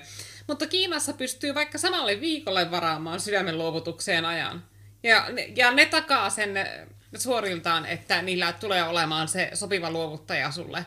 Niin mi- miten sä muuten teet tuon kuin tappamalla ihmisiä niitä sopivia elimiä varten. Ja kuulemma käytetyimpiä elimiä, mitä ne ottaa niiltä poliittisilta vangeilta, on silmien osat, sydämet, maksat ja myöskin maksan osittaiset siirteet, mutta ne tappaa ne aina, vaikka ne ottaisi vain esimerkiksi silmien osia, niin vaikka verkkokalvot, että niistä ei tietenkään jää niin eläviä todist- elävää todistusaineistoa siitä, että niiltä on viety elimiä valtion toimesta. Ja tuota, siellä kuulemma niin näissä Kiinan vankiloissa niin se sairaanhoitohenkilöstö on varoitellut vankeja siitä, että tällaista voi tapahtua, että tuota, siihen kannattaa varautua, että tuota, jos huono tuuri käy ja niin tuota, saatat joutua elinluovuttajaksi tuosta vaan. Ja se on vähän niin kuin siinä, elo, tulee myöskin mieleen se elokuva, se Never Let Me Go, joka on tosi hyvä leffa. Ja se on brittiläinen elokuva, vai onkohan se irlantilainen, joka kertoo semmoista rinnakkaistodellisuudesta, joka on muuten täysin niin nykypäivän maailma. Mutta siinä on sellaisia geneettisesti manipuloituja lapsia tuotetaan, jota, jotka muuten on niin ihan normaaleja ihmisiä, mutta niiden luon, luonteenpiirteitä on muokattu geneettisesti niin, että ne on normaalia sillain taipuvaisempia, sopeutuvaisempia ja sellaisia, että ne on huonoja pitämään puoliaan. Että ne on niin muuten ihan tavallisia ihmisiä ja sellaisia ihmisiä on niin luonnostaankin, mutta ne vaan on kaikki sellaisia niin hyvin kilttejä ja sopeutuvaisia.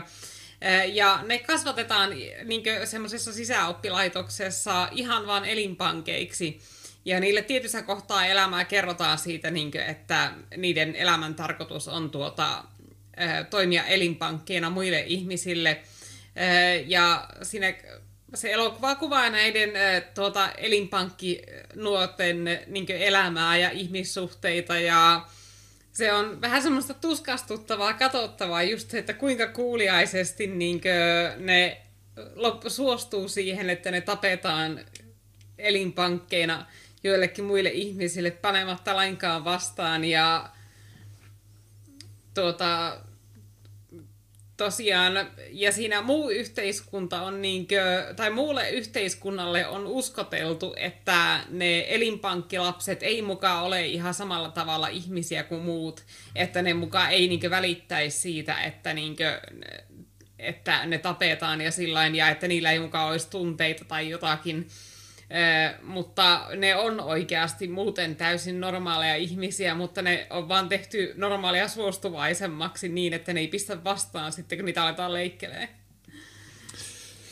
Joo, mä en ole sitä elokuvaa nähnyt, mutta voidaan katsoa se joku päivä tässä. Niin. Ja ne vähän niin semmoisena armeliaisuuden eleenä niin päästään ne, niin kuin, sitten kun ne, ne on jotakin täysikäisiä, niin äh, vähän niin elämään äh, normaalia arkea ei niinkö muun yhteiskunnan seassa, mutta sellaisilla esimerkiksi niinkö mökeillä, missä ne voi elää keskenään ja viettää niin jonkun verran normaalia elämää ennen kuin ne tapetaan ja sillä tavalla, mutta kannattaa tosiaan katsoa, Never Let Me Go on se, mä en ole varma mikä sen elokuvan nimi suomeksi on. Se on varmaan joku muu. Mutta tosiaan tämän analyysi tästä on, on vain tähän työtaisteluun vaikka se on, se on ehkä sivuseikka mun mielestä tässä. Ole luonani aina on se elokuvan suomenkielinen nimi. Joo. Niin, niin kato siinä elokuvassa on tämmöinen Dragon Motors, mutta sitten mm. oikeasti on kai tommonen tehdas. Mm. Sitten on muuten paita, jos lukee asyl. Se on meidän uskonnottaa. Mm. Niin, mun mielestä siitä sit, sarjasta olisi paljon mielenkiintoisempia teikkejä kuin toi, tuohon keskittyminen, mutta toisaalta se on vain yksi tubettaja muiden joukossa, niin se voi ottaa, tämä on jo ihan sama. Ei se ole semmoinen video, jonka voisi niin täysin lytätä niin kuin yleensä No, tota... Kulttuuririkastus oli, oli laittanut linkin tuolle leffaan The Island, joka, jossa on myös vähän samanlainen idea, että siinä kanssa kasvattaa elinpankkeja, mutta se on vähän erityyppinen, että se on e- enemmän semmoinen niin skifi-jännäri siinä, missä se Never Let Me Go, niin äh, siinä ei ole, että se on enemmän semmoinen niin draama-elokuva, että se tosiaan, tosiaan keskitytään vahvasti niiden elinpankkinuorten niin keskinäisiin rakkaussuhteisiin, kolmiodraamoihin ja se, semmoisiin ja käsitellään vähän niin sitä, että miten ne joutuu kohtaamaan niin armottoman todellisuuden hyvin nuorella iällä ja ne ei pääse koskaan kokemaan no, normaalia elämää. Ja äh, sillä tavalla, että ne on sama aihepiiri, mutta kaksi hyvin erilaista elokuvaa noin tyyliltään. Mutta joo. joo, se The Island, niin mä oon kattonut se vissiin parikin kertaa ja se on ihan jännä leffa. Joo, no Ville Kantel voi selittää, että miksi Kiina on ok. Niin tuossa olisi vielä pari juttua ennen sitä poliisia. Tai mm. kolme. Mäntylahti, Taneli ja sitten tämä Hesari juttu. Joo, mutta jos sä vaikka valitset jonkun aiheen viisaat chattia vaikka sen Okei. okay. Onko tuota kahvia verran paljon? Okei, no Hartsa on laittanut timanti ilman viestiä, kiitti siitä, ja Slug laittoi lemoneita. Niin, mutta mä unohdin laittaa Full Moon Ancestrylle äh, viestin, josta puhuttiin perjantaina, mutta mä laitan, laitan tuossa, niin ehkä mä, en mä, ehkä joku toinen päivä, niin on siellä. Katsotaan vähän chattia. Tosiaan meillä on vielä kolme tämmöistä lyhyttä aihetta ennen sitä poliisia. Ja olisi tosi mielenkiintoista, että mä, mä oon katsonut suvakkien reaktioita tuohon poliisiin, mutta ei, ei ne välitä. Niiden mielestä on ihan normaalia, että sulla on tämmöisiä pedofiileja poliisissa, niin se on ihan ok, mutta jos sulla on yksi poliisi, joka sanoo, että hei, tota, hmm, ehkä, ehkä me pitäisi kontrolloida tätä maahanmuuttoa jotenkin, niin sitten kaikki suvakit raivoo, että mitä vittu, äärioikeistoa ja näin. Tämä pyörälukkokin, niin se teki nyt videon jostain TV-sarjasta, mutta se ei puhu tästä pedofiilikytästä mitään.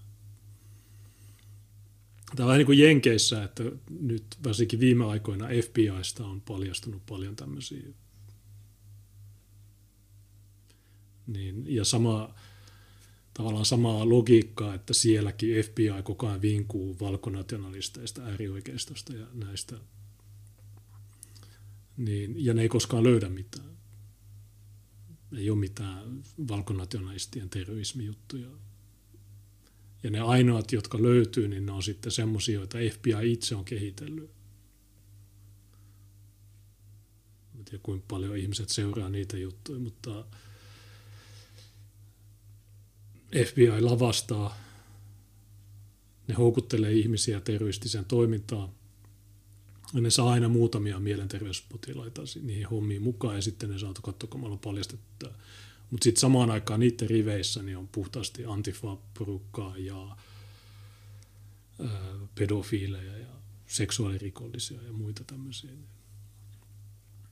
Niin.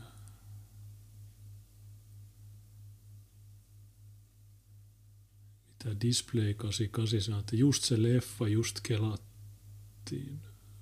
Niin kuin mitä Paul Joseph Watsonilla oli analyysi tuon symboliikasta, niin ai tuosta Squid Gameista vai? STTV sanoi, että Tiina verkkokalvoa ei käytännössä siirretä, ehkä Kiinassa siirretään sarvaiskalvoja sen sijaan siirretään. Okei, no Mä luen tämän uudestaan. No, Soat, joka sanoo, Dimitri is mentally challenged. I should not make fun of him. Yeah. He's not nice.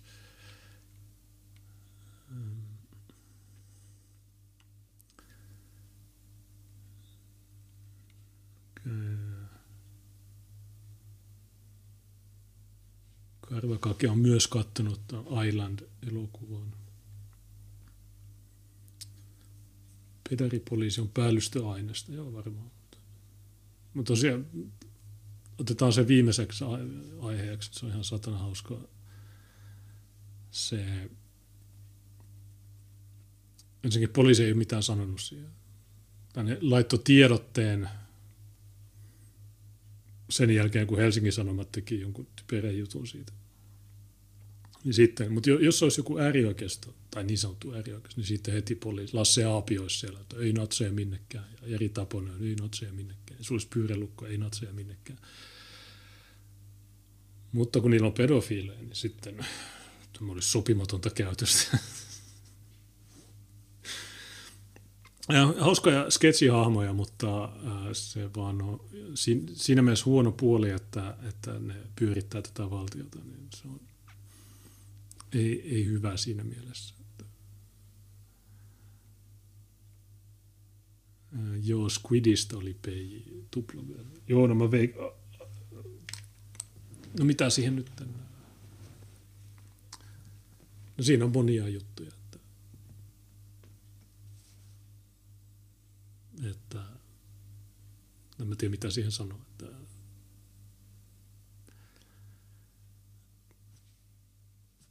Ehkä mä, kun mä en tiedä kauan Tiina on tuolla, niin ehtiikö tästä, mutta niin, no mä en tiedä kuinka moni olisi katsonut sitä, se on ilmeisesti katsotuin tällä hetkellä, niin tuliko se syyskuussa ulos, niin mitä siinä, siinä valitaan henkilöitä pelaamaan pelejä, joissa voi kuolla.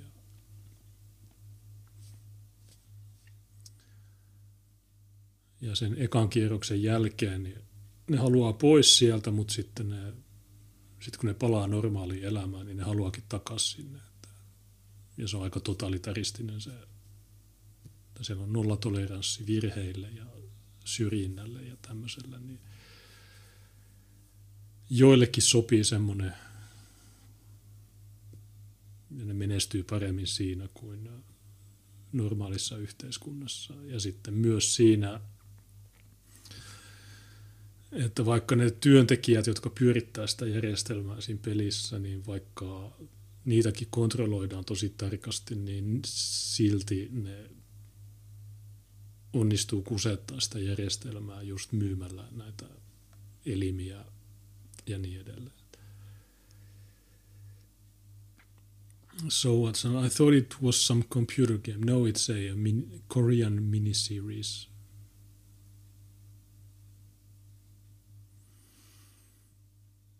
it's pretty cool, there's no feminism. Tai itse asiassa siinä on vähän feminismiä ja suvakismia, koska siinä se, siinä sarjassa on yksi musta pakistanilainen näyttelijä ja siinä on yksi korealainen, joka haukkuu sitä, niin sitten kaikki menee liittoutuu sen puolelle ja sanoo, mutta se on vaan sillä ohi mennyt. Siinä on pientä suvakismia.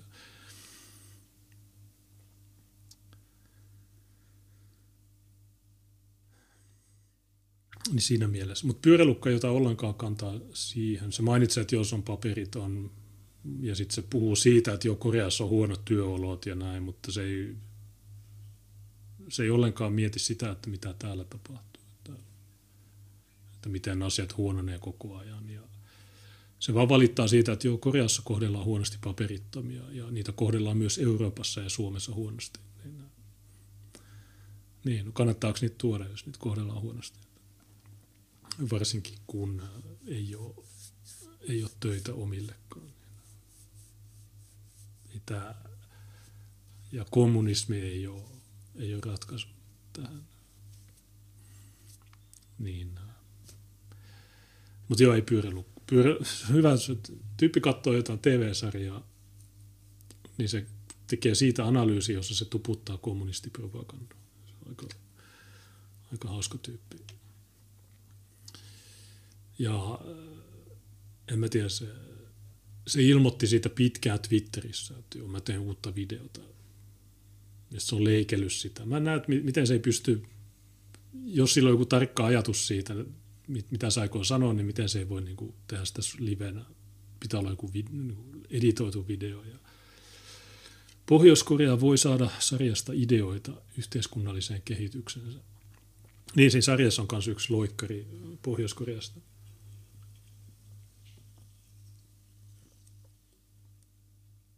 Niin, äh, joo, sekin, no joo,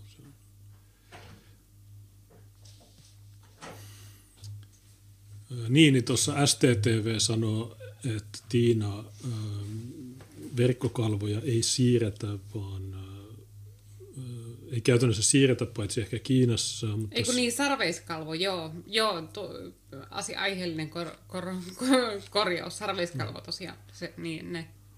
STTV kysyy, että selvisikö se jo, että oliko Keijolla osuutta tähän Afrikan tähtikohuun. No mä, no perjantaina... Ei sillä ilmeisesti ollut. Perjantaina vähän puhuin siitä, että jo ei se välttämättä, että kun tosiaan se saksalainen vaihtari, niin jos katsoo sen postauksia Twitterissä ja niitä vanhempia juttuja, niin on se tietysti mahdollista, että se on luonut tämmöisen hahmon, joka näyttelee BLM-aktivistia ja joka, joka tykittelee Twitterissä jotain, jotain antivalkoista skeidaa.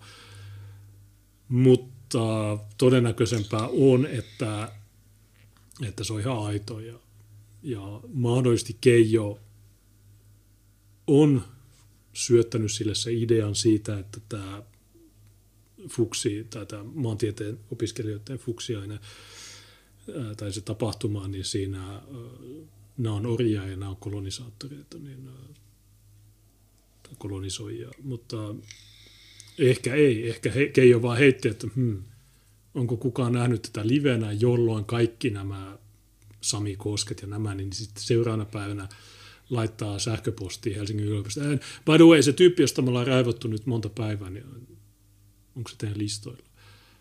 Ja sitten ne ainakin väittää saaneensa vahvistuksen Helsingin yliopistolta, mutta mä en oikein usko, että miten ne, miten ne tekee sen vahvistuksen. Ne katsoo sen muijan naaman. Se on vähän niin kuin jos kysyttäisiin, että okei, okay, onko Tiina Viikkö teidän yliopistossa? Hmm. Niin miten ne tekee sen tarkistuksen? Ne katsoo Tiinan naamaa ja sitten ne, ne käy kaikki naamat läpi vai miten, miten, miten ne tekee sen? Mä en tiedä, mutta se ei ole mitään väliä.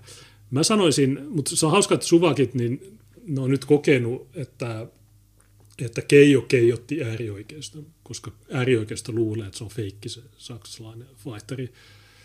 Ja saksalaisella tarkoittaa nyt saksalaista. Että ei, ei, se keskiviikkona joku öhötti chatissa, miksi te sanotte, että saksalaiseksi on musta? Joo, me tiedetään, mutta kun me luetaan valtamedia, niin, se, niin tota, miten se nyt mun mielestä suvakkien kannalta se olisi parempi, että se olisi feikki, kuin se, no niin. että, että sulla on oikeasti tuommoisia ihmisiä, jotka on ihan vitu sekaisin, että ne, ne rupeaa raivoa jostain ää, lautapelistä. Mutta ei ne, ei, ne suvakit on ihan satana typeriä. Siis se, että, että se mitään uutta tai ihmeellistä. Että ainahan ne on ollut, mutta kun, en mä tiedä, jos meidän puolella olisi tuommoinen tyyppi, niin kuin, että joo, vittu, rotupuhtaus nyt. Ja, ja sitten sit, sit olisi joku käänteinen keijo, joka sanoo, että hei, onko toi ihan oikea hahmo vai onko toi joku näyttelijä. Ja sitten me oltaisiin, että no, toi tässä on meidän tyyppi, toi tässä on meidän. Ei, kun jos me, niin kuin, niin, että meille, meille ei mitään epäselvyyttä asiasta. Ja se oli hauskaa, että heti kun Keijo heitti ilmoille sen, että ajatuksessa saattaa olla keijotus, niin yhtäkkiä mediasta loppui niin tykittely asiasta. Samaten Helsingin yliopisto ja HY lopetti tuota, twiittaamisen asiasta. Eli sinä iltana niin soiteltiin paljon paniikinomaisia puheluita niin toimittajien kesken ja yliopistoväen kesken ää, siitä, että mitä vittua, ei kai tämä vaan. Että mulla niin kuin, mä nautin siitä ajatuksesta, että kaikki ne toimittajat on kusisukassa soitelee yliopistolle ja toisille sitä, että mitä vittua, ei kai tämä, ei kai tämä. Ja sitten se oli niin mahtavaa se, että nämä toimittajat, niin ne pöyrisivät, että, että te kehtaattekin epäillä meidän ammattitaitoa ja e, että ihan niin kuin me ei mukaan tehtäisi faktan tarkistuksia, ihan että e, e, siis okei, okay, ääliö, Sä oot tässä niinku tehnyt kuukauden uutisaiheen äh, Afrikan tähti lautapelistä ja siitä, että joku rotumuukalainen on pahastunut siitä.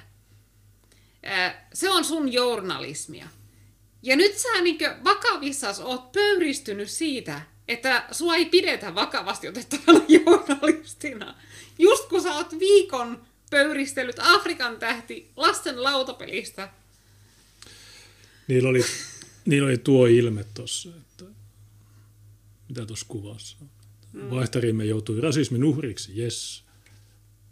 Esitellään vaihtari sitten joku Niin, kun eikö sitä just luulisi, että ne toivoisi, että se ei ole totta, että, mm. että ne toivoisi, että kellään ei ole ollut rasismikokemuksia, mutta ei, ne ei toivonut, että se, koska siis ainakin minä, jos niinkö, eh, tuota, niinkö minä olisin rasismin vastustelija, niin mä toivoisin, että sellainen juttu olisi feikki, että joku, että, että ei olekaan oikeasti mustaa ihmistä, jo- joka on traumatisoitunut lautapelistä. Starone kirjoittaa kryptisen kommentin Keijon päivä 21. helmikuuta 2020 Twitter.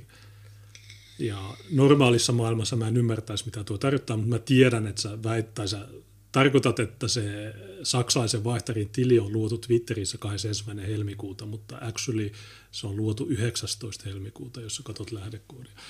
Joten sekään ei ole... Se, ja vaikka se olisi 21. niin on sattumiakin olemassa, mutta tosiaan tässä oli niiden ilme, että niin, voisiko se, niin, ää, joo. Sitten, ää, niin tässä oli vielä yksi Ketolan, ää, Ketola demonstroi, mitä, mitä se vaihtari voisi olla. Niin se on tämä Hello Helsinki University. Order the best board game, African Tati, from kerkainen.com. Free delivery with code VALAVURI. niin Heikki Ketola osti kuudella ja puolella eurolla äh, namibialaisen näyttelijän performanssin. Ja Taneli Hämäläinen raivostui tästä. Mit, ai, mä en ole sitä nähnyt. Mitä se No se sanoi, että ahaa, eli äärioikeiston oma meemiheikki nyt toisintaa kolonialismia. Heikki sanoi, että ei kun mä maksoin tällä. Se muija itse tarjoaa noita palveluita. Se haluaa, että ihmiset ostaa siltä niitä. Niin, niin sama juttu olisi voinut olla se Pitäisikö niinkö valkoisen vallan olla käyttämättä mustien yrittäjien palveluja? No. Kun eikö meille koko ajan sanottu, että meidän pitää ostaa mustilta yrittäjiltä, niin se, kaikenlaisia tommosia voi ostaa. Ja, no sulla on se vanhempi, tai se missä on se tyyli pukeutuu kenraal, tai uutisten lukijaksi, jossa se sanoo, että puhuu taisteluhelikoptereista. Että, niin, niin siksi tämä, tämä saksalainen vaihtari olisi voinut olla myös tämmöinen näyttelijä. Ja itse asiassa, jos se olisi ollut, niin, mm. mutta mä luulen, että se on kyllä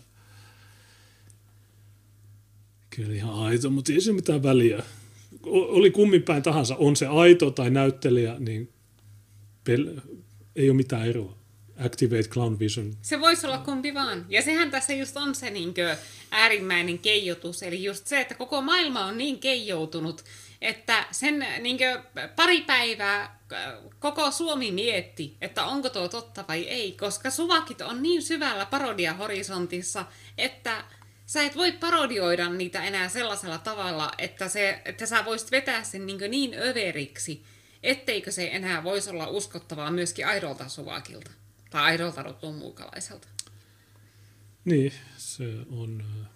Että ne on tehneet täysin mahdottomaksi niin parodioida itseään. Että niin oikeastaan Keijon olisi järkevintä vaan jäädä eläkkeelle, koska ei se enää voi tehdä niin mitään niin överiä, että kaikki tunnistaa sen suoriltaan parodiaksi. Tasamäki otti kolmen kuukauden tilauksen Delivessä. Mm. Kiitos Hienoa. Tänne kanavan voi ottaa, Delivessä voi ottaa maksullisia jäsenyyksiä. Se on noin kai kolme euroa kuukausi. Niin Joo, Se- ja niitä voi myöskin lahjoittaa muille äh, chattajille siellä. Ja, eli että klikkaatte jonkun nimimerkkiä äh, siellä chatissa, niin siihen pitäisi ilmestyä sellainen vaihtoehto kuin GiftSub. Äh, niin äh, sillä tavalla voi myöskin, jos haluaa jollekin äh, tuota kaverille chatissa heittää kuukaustilauksen, niin voi laittaa. Ja tosiaan se voi ottaa joko yhdeksi kuukaudeksi kerrallaan tai pitemmiksi ajanjaksoiksi, eli ainakin kolme kuukautta ja sitten oli vuosikin ja sillä että ja mitä pitemmäksi sen ottaa, sitä halvempi se on niin. per kuukausi. siitä ei, no siihen saat on ö, logon Full HD, mutta it's best I can offer. Ö, Oli siihen paljon etuja sisällä. Okei, no tässä Tuukka, Tuukka Kuru oli julkaissut kuvan, jossa on kaksi lakupekkaa, tai näyttää lakupekalta, niin ä, Tuukka kertoo, että eräs uhkaavasti käyttäytynyt antifasisti yritti tänään lyödä turkulaisia korttikerääjiä, eli siis eilen. Yritys palkittiin pikaisella rauhoittamisella, jonka jälkeen hyökkääjä pakeni paikalta. Nopeaa ja jämäkkää toimintaa pojilta.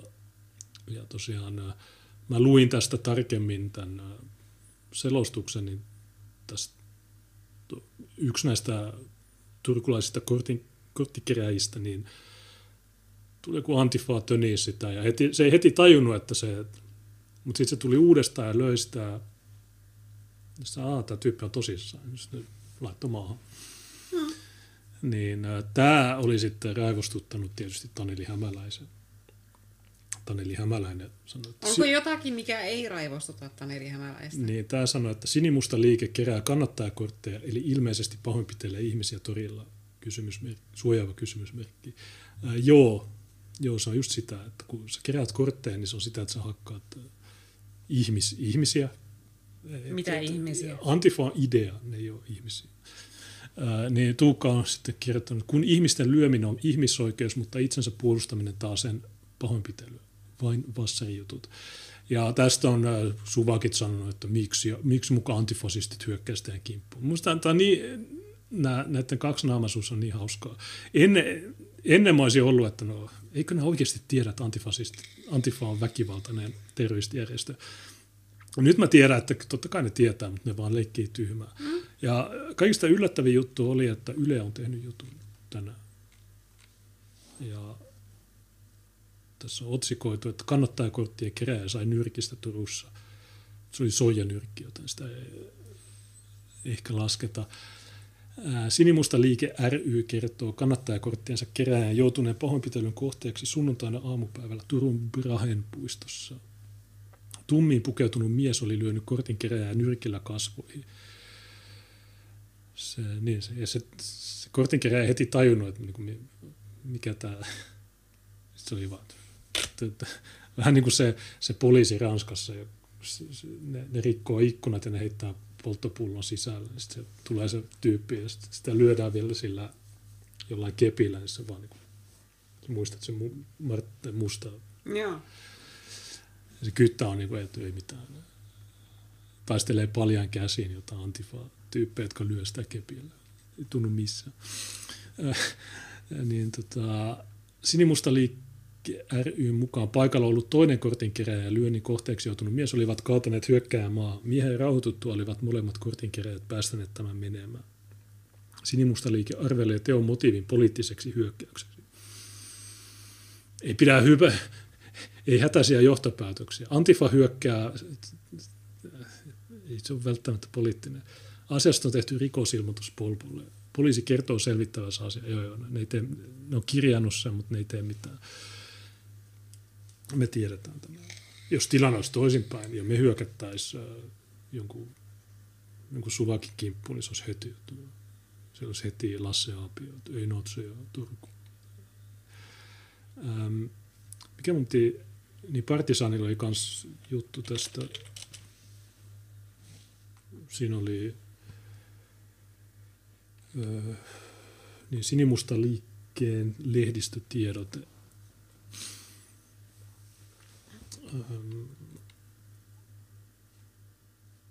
niin, julkaisuvapaa heti, äärivasemmistolainen hyökkäys Turussa sunnut... Niin, tämä on se alkuperäinen versio, tuo mikä me luettiin äsken, niin se oli yleennetty. Arvelee, että Äärivasemmistolainen hyökkäys Turussa sunnuntaina keskellä päivää. Puolueeksi aikovan sinimusta liike ryn kannattajakorttien keräjä joutui hyökkäyksen kohteeksi Nuori mies oli tervehtynyt asiallisesti tummiin pukeutunutta mieshenkilöä, joka ei vastannut tervehdykseen, vaatti pari askelta eteenpäin lyödä nyrkillä ensin ohitse. Tämän jälkeen uhkaavan oloinen mies otti kortin ja takista kiinni ja löi häntä nyrkillä kasvoihin. Uhri sai hyökkäjästä otteen ja kaatoi tämän maahan, pitäen kiinni jonkun aikaa, jotta hyökkäjä rauhoittuisi. Toisen kortin keräjän saavuttua paikalle hyökkäjä rauhoittui ja miehet päästivät hänet menemään. Olisi kannattanut tunkea kameraa naamalle tietysti ja ottaa todella hyvä kuva. Mm mutta varmaan ensi kerralla. Tekijä on selvästi äärivasemmistolainen aktiivi, joka saapui paikalle ilmoittelun perusteella. Näin ollen sinimusta liike arvelee teon motiivin poliittiseksi hyökkäykseksi demokratiaa vastaan. Asiasta tehty rikosilmoitus Polpolle. Tuossa voi allekirjoittaa tuo. Mutta Suvakit edelleen kiisti, että ei kun te itse hyökkäsitte, te, te hyökkäätte ihmisten kimppuun ja bla bla bla. Ja sitten se yksi retardi sanoi, että nyt ei ollut, ei ollut hyppypotkua. Sille vastattiin hyvin, että no kun me tiedetään, että se on narkki, niin me halutaan, että se niin, imikarttuna. Ei enää koskaan. Mm. Mutta joo, nämä antifaat, niin nämä on tämmöistä. Jos joku on yllättynyt tästä, niin äh, haloo, kaksi nykyinen vuosi, niin äh, herätkää. Liimalle haiseva pikkuinen soijanyrkki. Joo, no ne on noita. Että en mä sano, että mä oon mikään niin kuin katutaistelija tai tappelija. Että en mä välttämättä, ehkä, ehkä mä en pärjäisi tuommoisille, mutta en mä, en mä, se on demokratiasta. Ihmiset kerää kortteja. Missä Ville Kantel muuten? Missä Li Andersson? Missä Maria Ohisalo? Onko sun pitäisi nyt kommentoida Ylen uutinen? Tuo varmaan vituttaa tuo Ylen juttu. Noita. Tämä muuten tsekkaa Twitteristä nopeasti. Mä tiedän, että tässä menee vähän aikaa hukkaan, mutta äh, tota, katsotaan mitä Ylen onko Yle... Jos ne on laittanut Twitteriin, niin se on varmaan täynnä suvakkeja. Kun sanot, no ei, se on, se on fasisteja. Okay. Yle sanoo, että Viron koronatilannet on kuvailtu lähes katastrofiksi. Suomalaiset suuntaavat Tallinnaan syyslomillaan. Rokotukset kunnossa, ei pelota lähteä. Kuuluisat viimeiset sanat. Hmm. Ähm, koska ne rokotteet, niin jos, jos ne on rokottamattomia, niin se on panttivankitilanne. Me ei kannata lähteä. Ää, niin missä? Onko ne, ne ei välttämättä laittanut sitä Twitteriin? Kun ne ei halua, että ihmiset... Ne on semmoisia uutisia, että okei, me uutisoidaan, mutta me haudataan tämä mahdollisimman nopeasti pois. No ei täällä näy ainakaan mitään.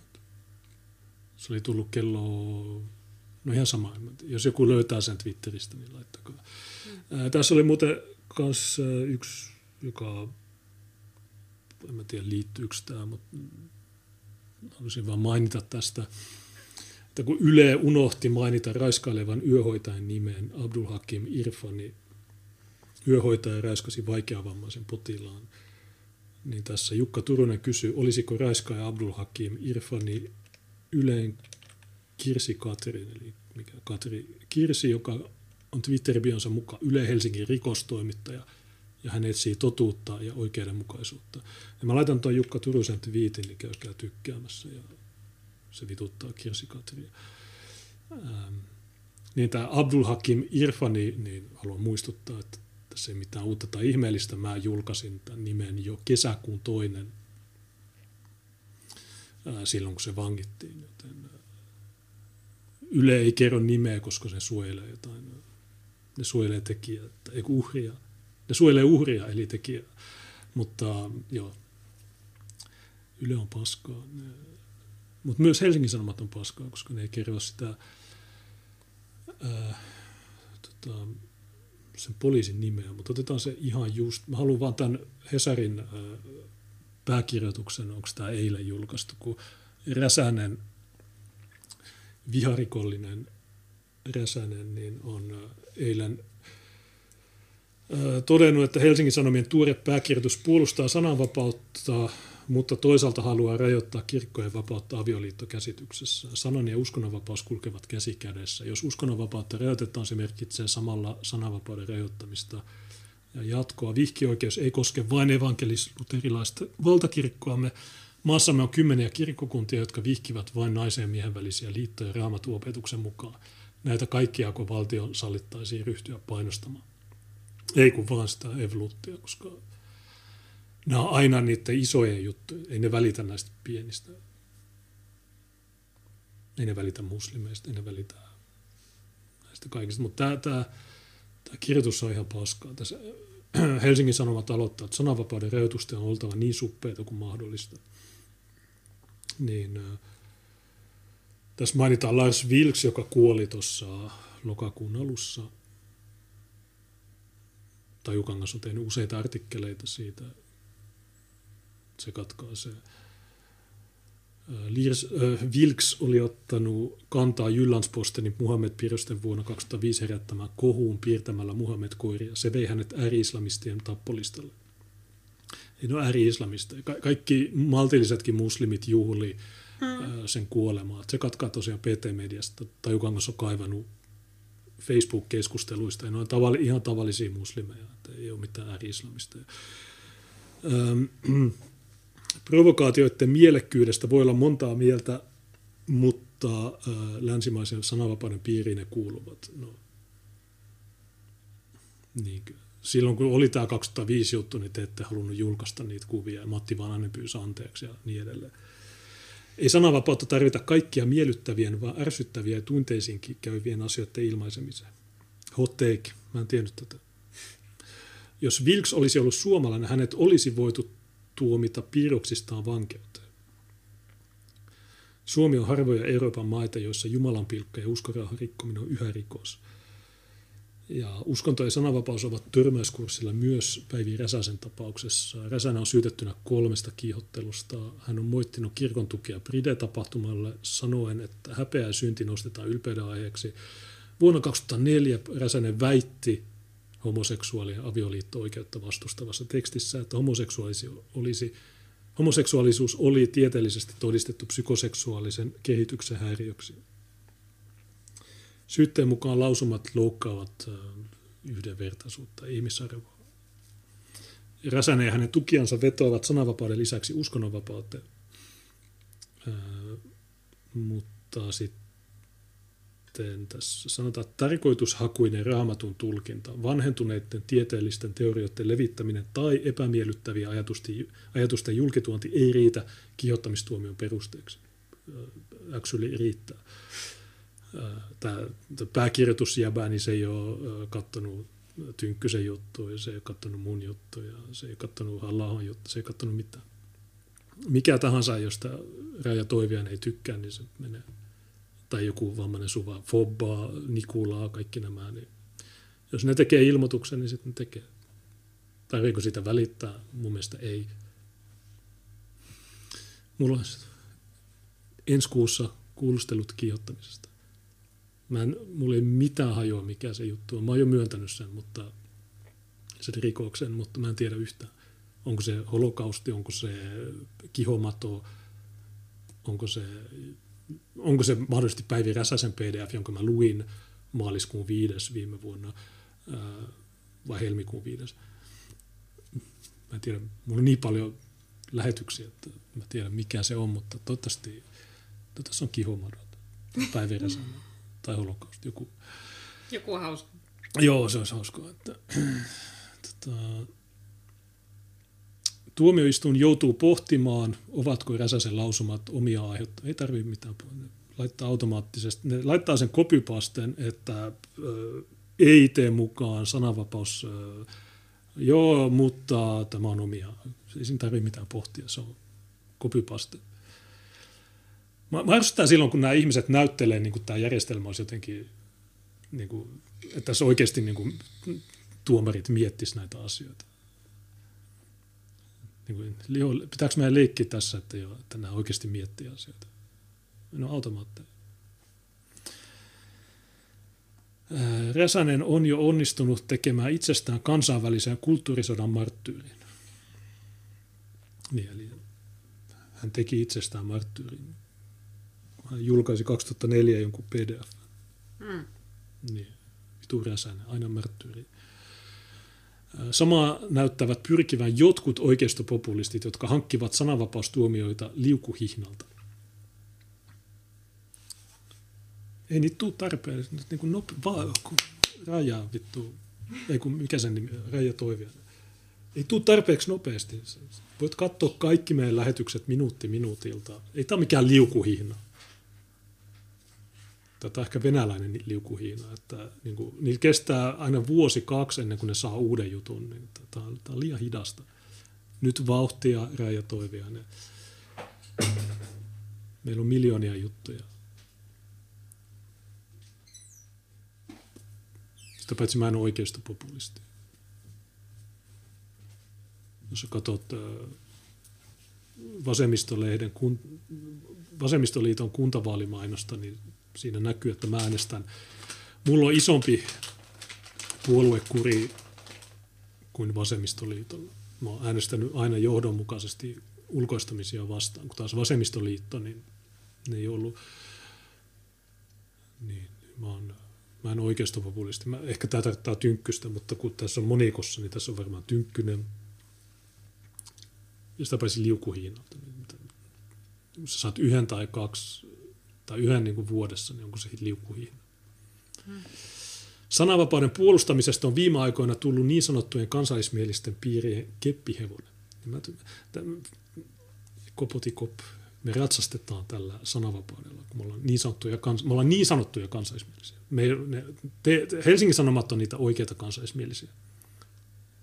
Pride, jos et sä, jos et sä hyväksy Pride-paskaa, niin sä, et ole, sä oot niin sanottu kansallismielinen ja sulla on keppihevonen mikä on siinä mielessä erikoista, että kyseiset tahot eivät ole perinteisesti tai vallassa ollessaan kovin sitoutuneita sananvapauden edistämiseen. Mm. Mm. Onko teille lähdettä? No on sitten Hesarin toimittajan, toimittajan mielipide, niin mm. eikö se mukaan riitä? Mutta onko tähän niin kuin joku esimerkki? Että niin sinimusta liike, jos ne pääsee valtaan, niin ne tekee sen, että kiihottaminen, niin se on sitä, että sä dissaat suomalaisia. Mä olin 2012-2015, niin mä olin muutospuolueessa. Suomala- suomalaiset, suomalaisten etu ensin, sananvapaus ja suuren demokratia.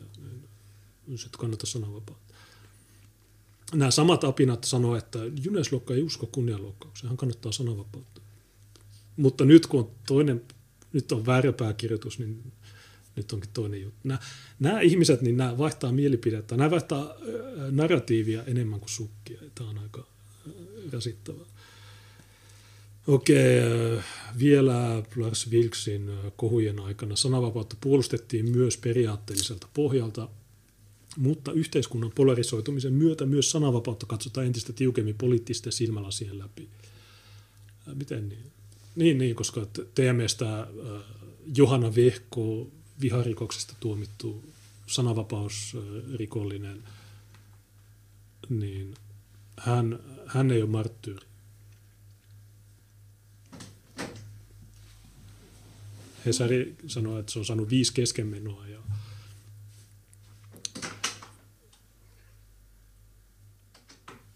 niin se ei, se ei ole, se ei ole, Johanna Vehko ei tee itsestään marttyyriä. Ei, se ei todellakaan leikki niin. uhria. Niin. Se on valitettavaa, sillä sananvapaus on poliittisia suhdanteita isompi asia. Pykäliä, joita käytetään tänään yhtä ajatussuuntaa vastaan, voidaan huomenna käyttää toisella tavalla ajattelevia vastaan. Terävä huomio. Hmm. Tämä on, me, olla, me yritimme varoittaa teitä, te ette kuunnella. Nykyisessä ilmapiirissä ja mediamaisemassa ikävä kyllä tarvitaan jonkinlaista lainsäädäntöä esteeksi vihan lietsonnalle, joka voi johtaa syrjintään ja pahimmillaan väkivalta. Okei, onko tälle lähdettä? Jenkeissä ei ole minkäänlaista lainsäädäntöä. Onko siellä, siellä okei, mustat tappaa toisiaan, mutta jos siellä olisi vain valkoisia, siellä olisi vähemmän väkivaltaa kuin Euroopassa. Niin, äh, ja siellä on lisäksi käytännössä vapaat aseet. Niin, niin okei, mistä tämä tulee? Mi, miksi me, miksi? Sitä paitsi mitä tämä teidän typerä lainsäädäntö, että jos on 50 päivä sakko, niin mitä se, niin, se vaan vituttaa meitä, tai mm. meidän puolta. Tai vituttaa, mä nauran näille jutuille, mun se on hauskaa. Niin kuin Paavo Teittinen sanoi, että Junes Lokko teki Facebook-tapahtuman. Lajit oli komedia. Niin, you mad. Rajoitusten on kuitenkin oltava niin suppeita kuin mahdollista. Niin, eli sä, okei, ne rajoitukset, niin sä et saa puhua homoista, sä et saa puhua matuista, sä et saa puhua transuista, sä et saa puhua näistä. Tässä on meidän suppea rajoitus. Yksi karsintakohde voisivat olla uskorahan loukkaamista ja okay, bla bla bla, joo. Mutta kato, kun uskorahan rikkominen niin teknisesti se, niin kuin, se pitäisi ymmärtää semmoisena, että okei, joku tulee riehu kirkkoon. silloin kun muut rukoilee. Tai joku menee ja sotkee hautausmaa. Tai kusee hautausmaan pusikkoon. Niin on se vähän pahempi juttu kuin pelkkää vahingon teko tai tämmöinen kadulle kuseminen. Niin siinä mielessä se on tärkeää. Se, se olisi se, mutta ei sanat. Että jos sä sanot, että okei, mä en usko teidän juttuihin, teidän, teidän retardeja, teidän kirjan paskaa ja näin, niin no mielipiteitä ne ei ole. Mutta jos sä fyysisesti, tunke, vähän niin kuin Pussy Riot tunkeutuu kirkkoon ää, tissit paljana, niin se, se on uskorauhan rikkomista. Samalla voitaisiin puuttua asiaan, joka on paljon Päivi Räsäsen mielipiteitä merkittävämpi siihen, ettei kirkko suostu vihkimään homopareja. Miksen pitäisi? Sehän just kuuluu siihen. Ah, niitä haluatte poistaa tämän, koska sitten uskonto ei olekaan mikään erityisjuttu. Ja Sama yhteiskunta, joka syyttää Räsästä tuomioistuimessa, on nimittäin luovuttanut kirkolle vihkioikeuden, bla bla bla, jota se käyttää ihmisten syrjintään. Okei, no perustakaa oma kirkko. Ei ole vaikea, se on yksityinen yritys. Ne saa tehdä mitä ne haluaa. Mutta kyllähän jo evankelista Matteus tiesi, että pieniä vääryyksiä on helpompi puuttua kuin oikein suuriin. Hyttysen te siivilöitte, mutta nielaisette kameli. Okei. No ei, ei kameleita voi nielasta. Actually.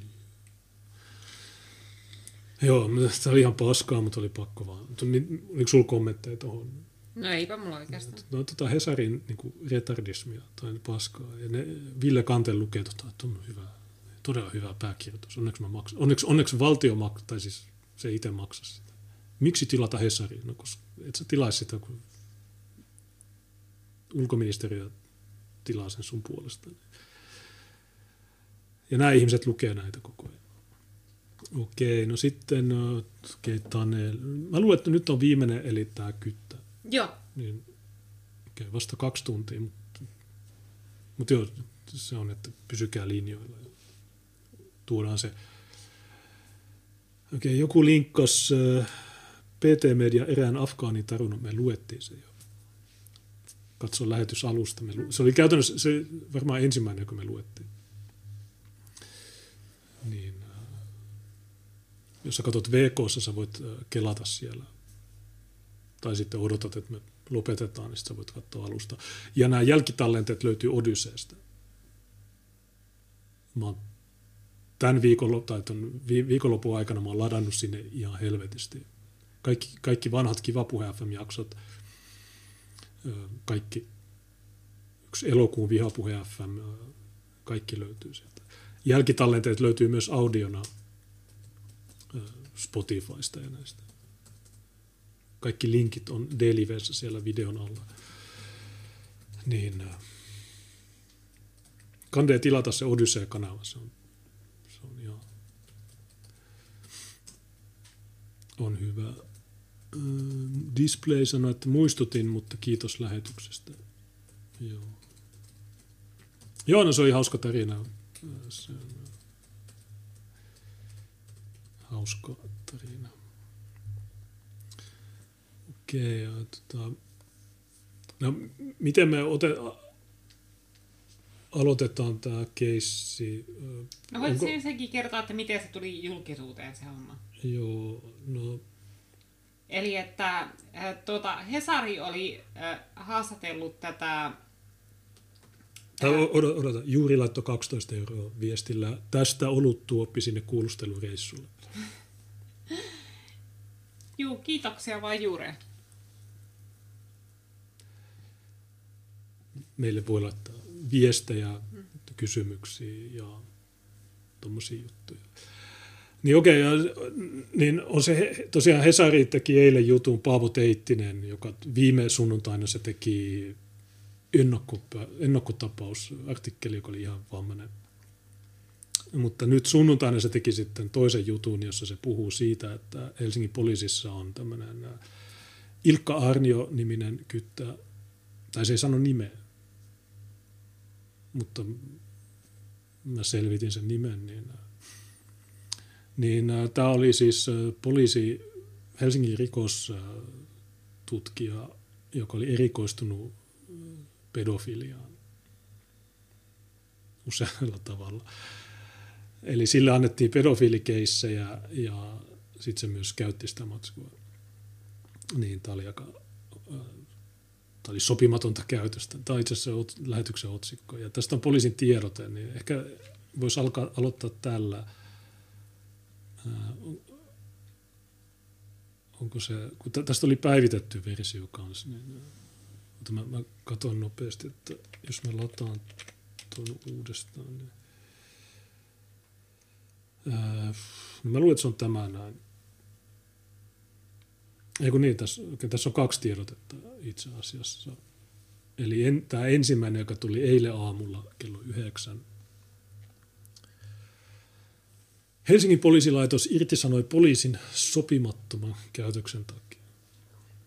Joo, sopimaton käytös. Tuohan on juuri oikea termi kuvailemaan sitä, että seksuaalirikosyksikössä työskentelevä poliisi etsii pedofilian uhriksi, pedofilien uhriksi joutuneita nuoria jotta se voisi itse hyväksi käyttää niitä. Se ajautui. No sopimatonta käytöstä on minun mielestä ehkä se, että jos sä vaikka juot liikaa jossakin bileissä ja käyttäydyt huonosti, se on sopimatonta käytöstä. Suomi sata bileisiä. Niin. Semmoinen on sopimatonta käytöstä, mutta mä sanoisin, että jos sä oot niin poliisi, sä tiedät että pedofilian uhrien henkilöllisyyksiä ja sä alat etsimään niitä netistä, jotta sä voisit hyväksi käyttää niitä itse ja sitten sä hyväksi käytät niitä, niin sopimaton käytös ei minusta ihan riitä kuvailemaan tuota. Niin, niin tämä jatkuu näin, että tämä kyttä irtisanottiin kesäkuussa. Ja hän työskenteli rikostutkijana rikostutkintayksikössä seksuaalirikoksia tutkivassa toiminnossa. Se tutki niitä vähän liian hyvin. Niin se... Ja laitteelta löytyy laitonta materiaalia. Lisäksi Polpo katsoi hänen olleen kyseenalaisessa yhteydessä rikoksen uhriin. Niin äh, henkilö irtisanottiin 18. kesäkuuta ja tämä irtisaaminen on riitautettu. On aika, aika hyvä, että siis tämä satana tyyppi, niin se, se ei taju niin kuin, lopettaa tätä. Kun silloin, kun on näitä poliiseja, joita erotetaan äärioikeistokytkösten tai tämmöisten, niin ei, ei ne riitä, ne saat, okei, okay, no ei sitten, mä menen tekemään jotain muuta. Mutta tämä, niin tulee ja kun, hey, oh, I might be a pedophile but at least I'm not racist. Niin. Tosiaan, jos joku ei nähnyt tätä aloituskuvaa, niin mä tein ton eilen äh, viidessä minsassa. Toi on käytännössä valmis, mutta mä vaan lisäsin, lisäsin värit siihen. Ja sitten se MTV-otsikon, että näillä, näillä mikä se MTV-juttu oli? Poliisi oli seksisuhteessa pedofiili uhrin kanssa, näin Aapio kommentoi tapausta. No hyvä, kun tämä Aapio, niin se on, sitä häiritsee enemmän ne hakaristiliput kuin tämä keissi. Mm. Ja tämä on niin kuin mä sanoin tuossa tauolla, että Jenkeissä on ihan täsmälleen sama ilmiö. Eli FBIstä paljastuu liukuhihnalta pedofiileja ja muita seksuaalirikollisia. Yksi oli tosi hauska, TDSn-tyypit, niin ne, nehän, tai TRSn, Eric Stryker, niin sehän sekin tilaa paljon papereita. Niin se on yksi FBI-keissi, missä mies ja vaimo, tai se mies on FBI-tyyppi, niin se oli mennyt vaimonsa kanssa parinvaihtajien bileisiin. Mm. Ja sitten kun ne tuli takaisin, niin sitten se hakkasi sitä. Niin, se on FBI-tyyppi. Okei. Okay. Niin. Sitten sulla on, mä en muista missä osavaltiossa oli FBI, niin joku harjoittelija tai joku nainen, joku vastaava, niin se, sitä oli, se oli ilmoittanut, että heitä on seksuaalista häirintää tai jotain. Niin se FBI-tyyppi, niin se ottaa semmoisen sateenkaaridildon, ja se ottaa kuvan ja se lähettää, se laittaa sen dildon housuihin, tai just sen laittaa, että okei. Niin ja sitten Louisianasta löytyi myös FBI-tyyppi, joka nussi 14-vuotiaita ja niin edelleen. Niin nyt kun näihin kaikkiin instituutioihin on saatu, on saatu solutettua näitä antifa tyyppejä niin sitten ne tekee sitä, mitä tekee. Plus se, että poliitikot vaatii, että pitää saada valkonationalisteja kiinni ja näin. Niin se koko fokus, niin se menee tämmöisiin turhiin juttuihin, eli valkonationalistien metsästämiseen, äärioikeiston metsästämiseen, mitään ei ole. Kaikki Jenkeissä ne valkonationalistit jutut, niin ne on FBIn itse kehittämiä tämmöisiä juttuja, joihin esimerkiksi se Gretchen äh, Whitmer, se, se Michiganin kuvernööri, niin se oli FBI, se kidnappausjuttu, niin missä oli tämä mikä Wolverine tai joku tämmöinen äh, Watchmen tai joku tämmöinen, niin ne oli FBIn niin semmoinen feikki juttu. Tai jos ne saa jonkun tyypin, joka suunnittelee pommi-iskuun, niin sekin on aina joku MT-tapaus, joka, joka on lähtenyt FBIn ansaan ja niin edelleen. Niin tämä on vähän, Suomessa ei ole ehkä tämmöistä juttua, mutta, ähm, mutta silti sama periaate, että niin kuin, poliisi niin jahtaa äärioikeistoa, mutta niitä ei ole. Ja sitten mitä ne tekee, niin ne, ne, ne nussii lapsia. Niin se on vähän huono. Mun mielestä en, en halua niin kuin, kiihottaa tai niin kuin, sanoa, että mielestäni tämä on huono. Mielestäni olisi parempi, että siellä poliisissa olisi niin kuin, normaaleja ihmisiä. Niin, ei, ei mitään järitapoisia tai tämmöisiä ilkaa. tai muuta. Niin. Tai tämmöinen. Tämä tyyppi sanoi, että ei natseja minnekään. Tämä tyyppi. Silloin kun oli se hakaristipäätös. Ei natseja kadulla. No, okei, no miten, miten, miten nämä pedofiilit, ne on ok. Niin, äh, niin ja muutenkin Suomi kopioi kaiken Jenkeistä. Jos sä katsot niitä Supon tiedostustilaisuuksia, niin niillä on aina se sama juttu, että ISIL, ne käyttää, ne ei sano ISIS, ne aina sanoo ISIL, ja se on se, mitä Obama käytti silloin, ja se on se CIAn käyttämä termi. Mm. ISIL eikä ISIS. Plus sitten se, että äärioikeisto on aina tosi paha, mutta Antifa ei ole olemassa, se on idea, ne ei tee mitään. Ja elokapina, no ei me takavari, ei ne tee mitään. Elokapina muuten on valittanut siitä takavarikosta. Tai elo, Joo, niin oli. Elovalijat ry sanoo, että no okei, okay, me kerättiin vähän rahaa elokapinalle, mutta me ei osallistuta niitä. Okei, okay, no mihin tekee? Niin kuitenkin äh, me ollaan, puol- me ollaan sitoutumat, ette ole, te paskaa ja teet pitää lakkauttaa. Ähm, ja ne kerää rahaa niiden sakkoihin. Joo, ei me tehdä mitään, ei tämä laitonta. No kuitenkin tämä Helsingin poliisin taas keino. Ää, niin mikä se eka tiedote, niin tosiaan tässä käräjäoikeus on antanut henkilölle 25 päiväsakon tuomion. Dirty deeds don't mikä Dirt Sheep. Toisaalta niin kuin, mieti, jos, jos, jos sä tekstät videon, niin ne antaa sulle neljä kertaa enemmän kuin pedofiileille. Ne halus mulle vankeutta. Mä oon, va, mä oon valtuustossa, pidän puheen, ne haluaa vankilaa, mutta pedofiili, niin 25 päivää sakkoa. Onko tämä onko tämä yleisen oikeustajun mukaista? No näköjään on.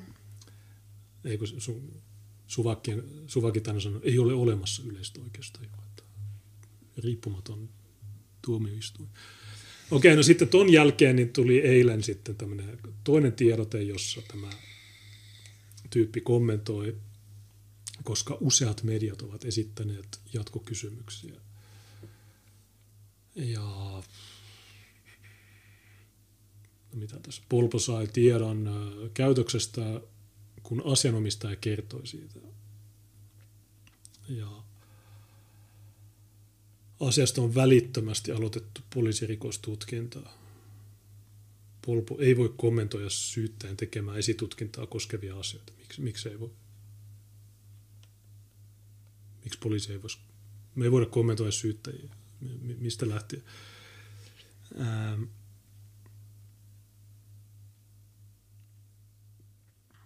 kun poliisilaitos sai syyttää esitutkinnan kautta riittävän tiedon, että asiassa on syytä epäillä rikosta. Itse asiassa KRP on kuulustellut tässä. Mä tilasin ne kaksi pöytäkirjaa, ne ei ole vielä tullut. Koska siellä Helsingin käräjäoikeudessa kesti ihan satana kauan. Kun ne, niillä on muuten matu siellä sihteerinä. Kirjaimesti matu. Mm. Se, mä, soittaa, mä laitoin aamulla niille sähköpostia. Mä laitoin itse asiassa eilen sähköpostia, että mä haluan tämän aamulla ne sanoivat, että me ei löydetä tätä. No okei, mä tiedän, että koko poliisilaitos on täynnä pedofiileja, mutta mä etin tämän yhden, joka on saanut tuomio. No emme tiedä, mikä, me tarvitaan nimi. Sanoin, mistä vitusta mä tiedän sen nimen. Sitten mä sanoin, että joo, se tuomio on tullut 5, 18. syyskuuta. Sitten ei ole tullut. Sitten no, ei kun se on 15. Sitten ne hiljeni. Kello oli 10. Kello kolme mä soitan, että mä sanoin, että okei, no ei. Tarviin sen jutun tänään, mulla on lähetys. Sitten on osasto kolme, niin siellä on joku Husseini, joku muija, joka ei saa suomea. Sitten kello oli neljä, mä soitan uudestaan, sanoin, että okei, missä vitussa se viipyy, että mä tarvitsen sen. Ai mikä? No se PDF. Ai mikä PDF? No vittu se R21454. Ah, no mä annan osasto kolme. Mä sanoin, joo, mä, mä annan, mä itse osasto kolme. Ai, ai sä haluat sen nyt? Sitten, joo, ja noille maksetaan palkkaa tuosta. Mä haluan sen nyt. Mä, ei, ei ensi vuonna, vaan nyt. Jos voit laittaa sen, niin se olisi tosi kiva. Mä oon odottanut koko päivän tätä. Ja koska mä joudun odottaa tätä koko päivän, niin vasta sit, siitä sain se KRP-koodi, jolla mä tilasin ne kuulustelut. Mutta tässä sanotaan, että polpo sitä ja polpo tätä, niin ei...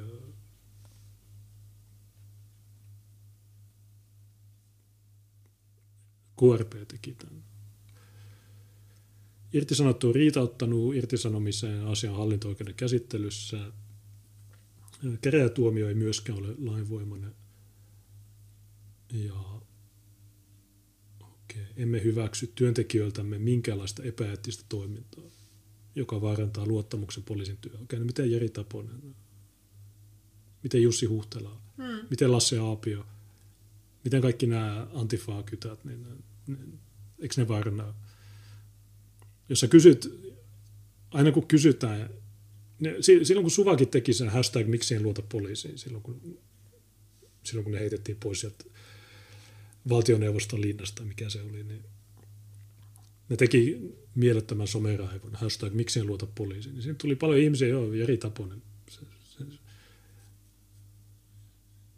se on ensimmäinen syy, miksi en luota poliisiin, koska teillä on Jari Taponen. Niin niin jos te ottaisitte oikeasti kansalaispalautteen vastaan, niin te jatkossa, me, jatkossa tulemme myös tiedottamaan julkisuuteen, jos irtisanomisia tulee. Ää, niin on. Tämä juttu on tullut vireille, mä en muista milloin, toukokuussa. Joo, ja se itse teko on paljastunut jo vuosia sitten. Niin, niin tota, kuinka hyvin te tiedotatte tästä? Ja tiedetään, että olette full of shit, niin ei, ei tarvitse selitellä. Lasse Aapio, niin äh, voit mennä pois. Äh, Partisaani oli otsikoinut Helsingin poliisista potkut saaneen homon nimi on Ilkka Juhani Arnio. Ja Arnion asianajana toimi Markku Fredman. Ja muistaakseni tämä Fredman, niin tämä on se, joka oli siinä kieltämässä PVL. Muistaakseni ollenko? No jostakin tuo nimi on tuttu, mutta en uskalla varmuudella sanoa, oliko se tuo. Kyllä se varmaan on. Öö, katsotaan, mitä Wikipedia sanoo tästä tyypistä. Öö.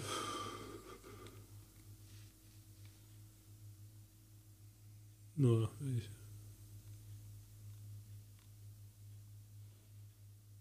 Ei täällä oikein ole.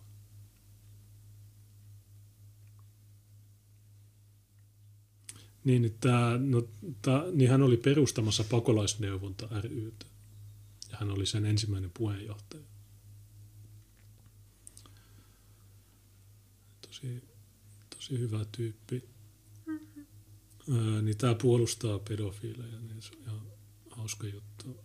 Mutta ja jo, mä en muista, oliko tämä sitten kieltämässä sitä tämä nopea haun, että jos PVL Fredman. Mm, poliisihallitus pitää PVL rasistisena asianajaja Markku Fredman, joo. Tämä oli hovio, Turun hovioikeudessa. Markku Fredman arvioi loppulausunnossaan, että PVL sitä, että no tässä, tämä vielä ylpeilee tällä.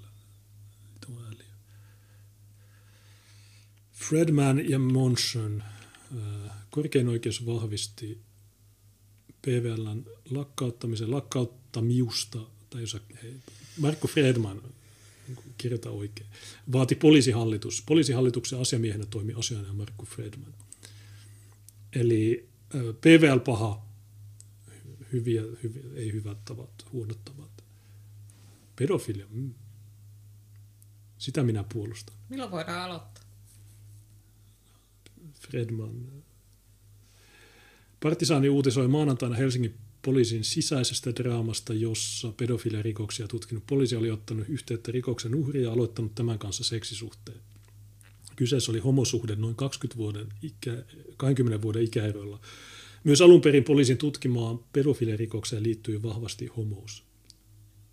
Eikö se ole synonyymi? No niistä ainakin luulit. Ähm, Helsingin poliisi antoi poliisille potkut, sillä hänen toimintansa oli ollut liian epäeettistä jopa poliisille. Silloin saat aika pohjalla. Lisäksi hän sai tuomion lapsipornon alussapidosta syyskuussa. Lapsiporno hän oli ottanut haltuun tutkimiensa rikosten materiaalista ja tallentanut ne kodissaan säilyttämälle ulkoiselle kovalevylle. Media pimitti poliisin nimeä, vaikka se uutisoi itse tapahtumista laajasti. Kansalaisaktivistit kuitenkin selvittivät tämän tiedot keräykeiden julkisista papereista maanantai-aikana. Joo, kesti ihan satanan kauan.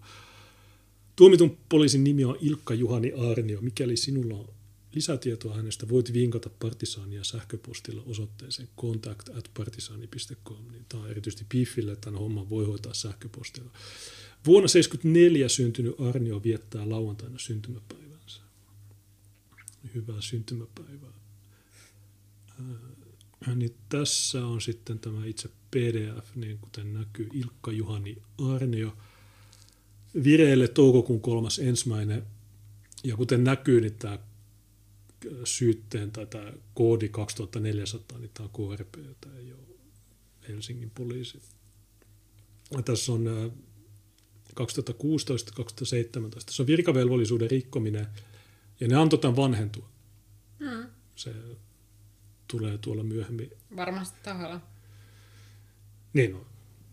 Kauanko se voi viedä, ja varsinkin kun on kyse noin tärkeästä asiasta, niin luulisi, että poliisi nimenomaan kiirehtisi tutkintaa, mutta ne oli toimittaneet sen haastemiehelle niin pari päivää ennen vanhenemisaikaa. Ja just sopivasti tämä poliisi oli ollut niin jossakin kaukana Lapissa silloin. Eli että siinä oli niin pol- poliisitoverit pitäneet huolen siitä, että se syyte ei tule ikinä saa, saavuttaa käräjä, saapumaan käräjäoikeuteen. Että. Miksi en luota poliisiin? Niin. Mutta tämä on hauska, kun Suvakit ei ole sanonut tästä yhtään mitään tästä keisistä. Et silloin kun oli poliisi, joka oli, hän oli lähettänyt Telegram-viestejä tota, Pekka Kataja murhaa epäilylle. Hän oli lähettänyt Telegram-viestejä. Wow. Niin silloin oli ihan raivona. Mutta tämä, niin tästä ne ei puhunut mitään.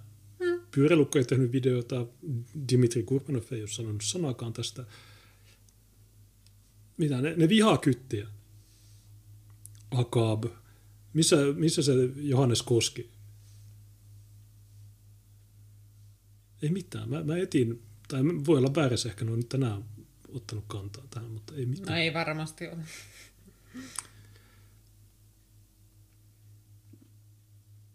Niin, äh, joo.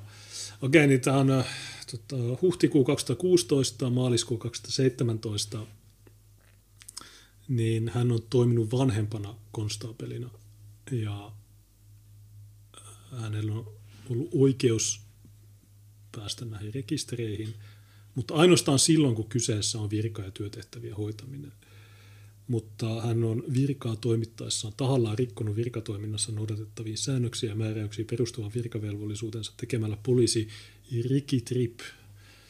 Näitä järjestelmät on todella, niillä on myös sellainen järjestelmä kuin PATIA, mutta on kanssa rikitrip.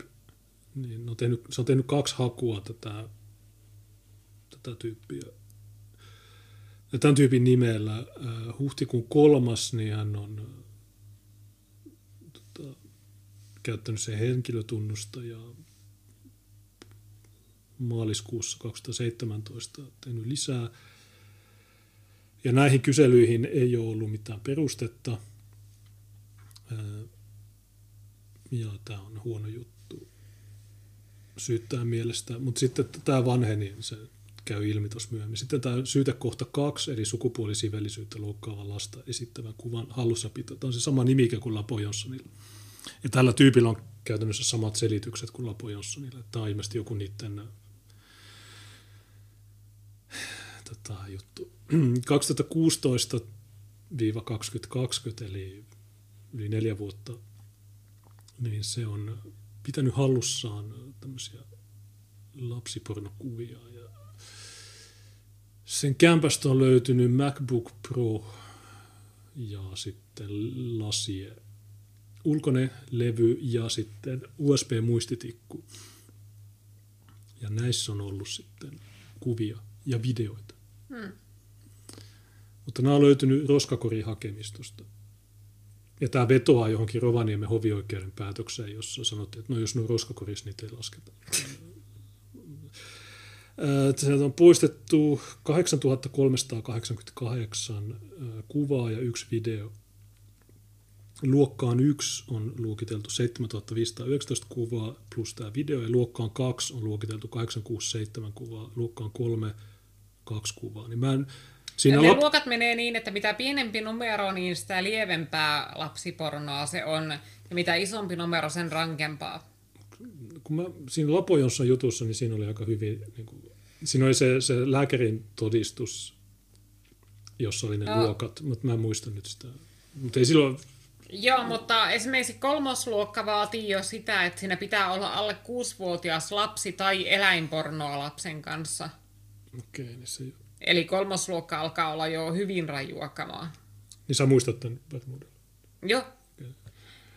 Ja kakkosluokka oli, äh, muistaakseni, niinkö, oliko se, että äh, lapsipornomateriaalia alle 16-vuotiaan, mutta kumminkaan äh, ei niinkö pikkulapsen kanssa. Onko se Lapo Jonsson... Että 6-16-vuotiaan kanssa.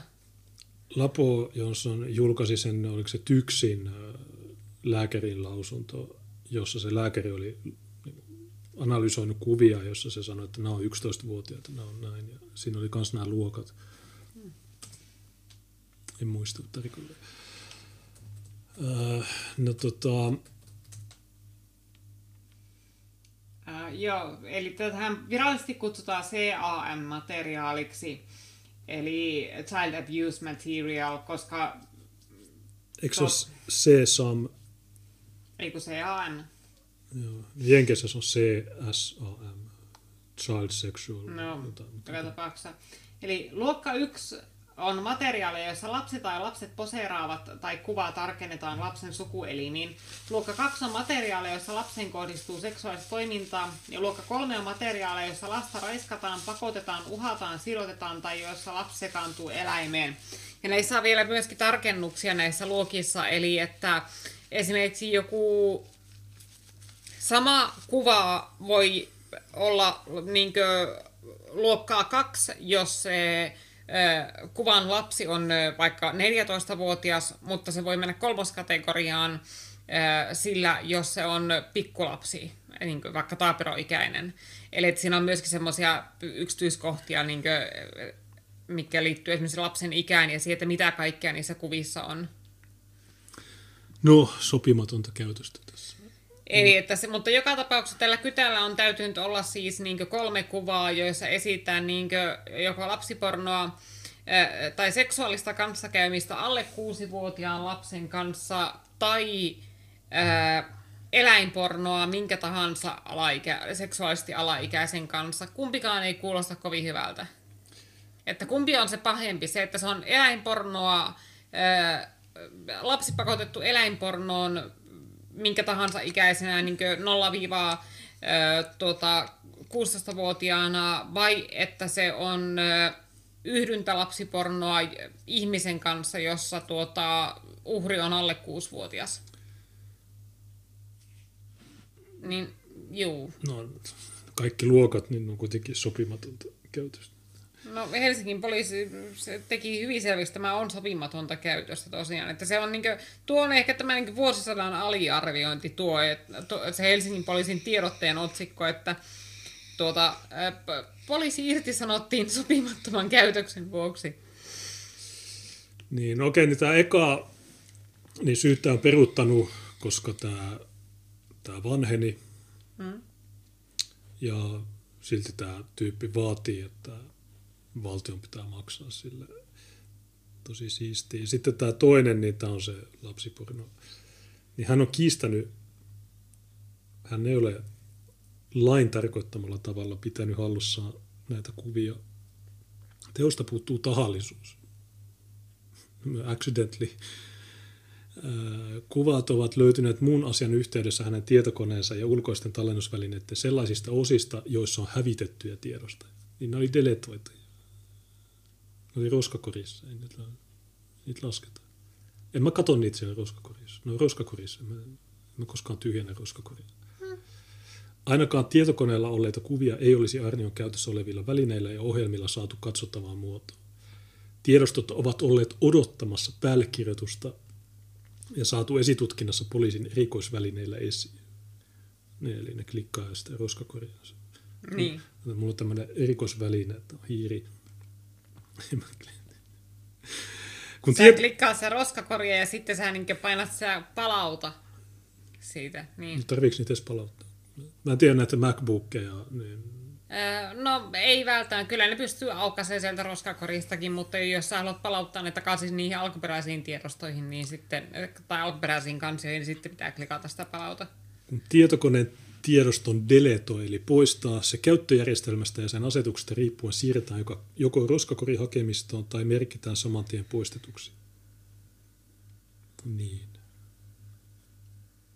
Laitteen tallennusvälineeltä ei kuitenkaan poisteta mitään siellä olevaa dataa, vaan se tallennustila, jolla poistettu tiedosto on sijainnut, vain merkitään vapaaksi. Joo. Se, niin.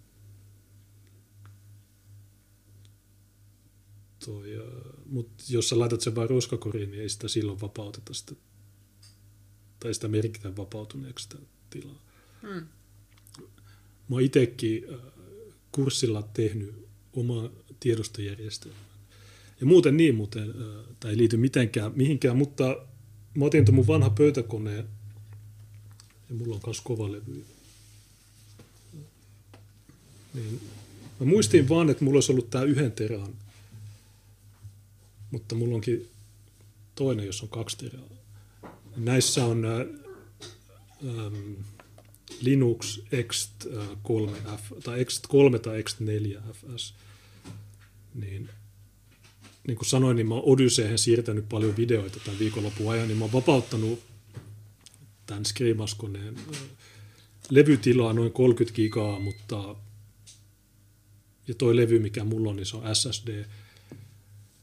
Mutta mä ehkä laitan nää kans tonne, niin loppuu se tilan loppuminen kesken. Tuo oli vaan... Ja sitten mulla on kans tämmönen puolen terän sattuma. Itse asiassa, niin, itse asiassa ennen kuin mä sain tämän pdf niin mä olin jo purkanut sen vanhan pöytäkoneen. Ja itse asiassa Polpo on käynyt nämä levyt läpi. Silloin kun oli Julus Lokka, niin nämä. Mulla ei ole lapsipuolta. Ähm. Tämän jälkeen laitteelle, laitteelle tallennettavat uudet tiedostot voivat tulla tallennetuksi kyseiseen tilaan. Päälle kirjoittaminen jää siis riippumaan siitä, kuinka paljon muuta vapaata tilaa tallennusvälineellä on ja kuinka paljon siihen ladataan uutta dataa. Mitä vitu meri... Joo, varmaan yrität selittää jollekin tuomarille, boomer-tuomarille, että joo, actually, niin kuin Pepe Silvia, että ei kun kato, kun sä poistat ne, niin sitten ne jää sinne. No joo, mutta ne oli siellä, vaikka sä poistit ne. Se on se pointti. Tai sama sumutusta kuin Lapo Jonsson, että joo, mä olin, ne oli, ne oli tuolla Cage-hakemistossa ja ne, ne, ne. jo vitun cool tarina, mutta päinvastoin toi pahentaa. Sä sanoit, että niin sä yritit poistaa ne, mutta sä oot niin retardi, että sä et osaa.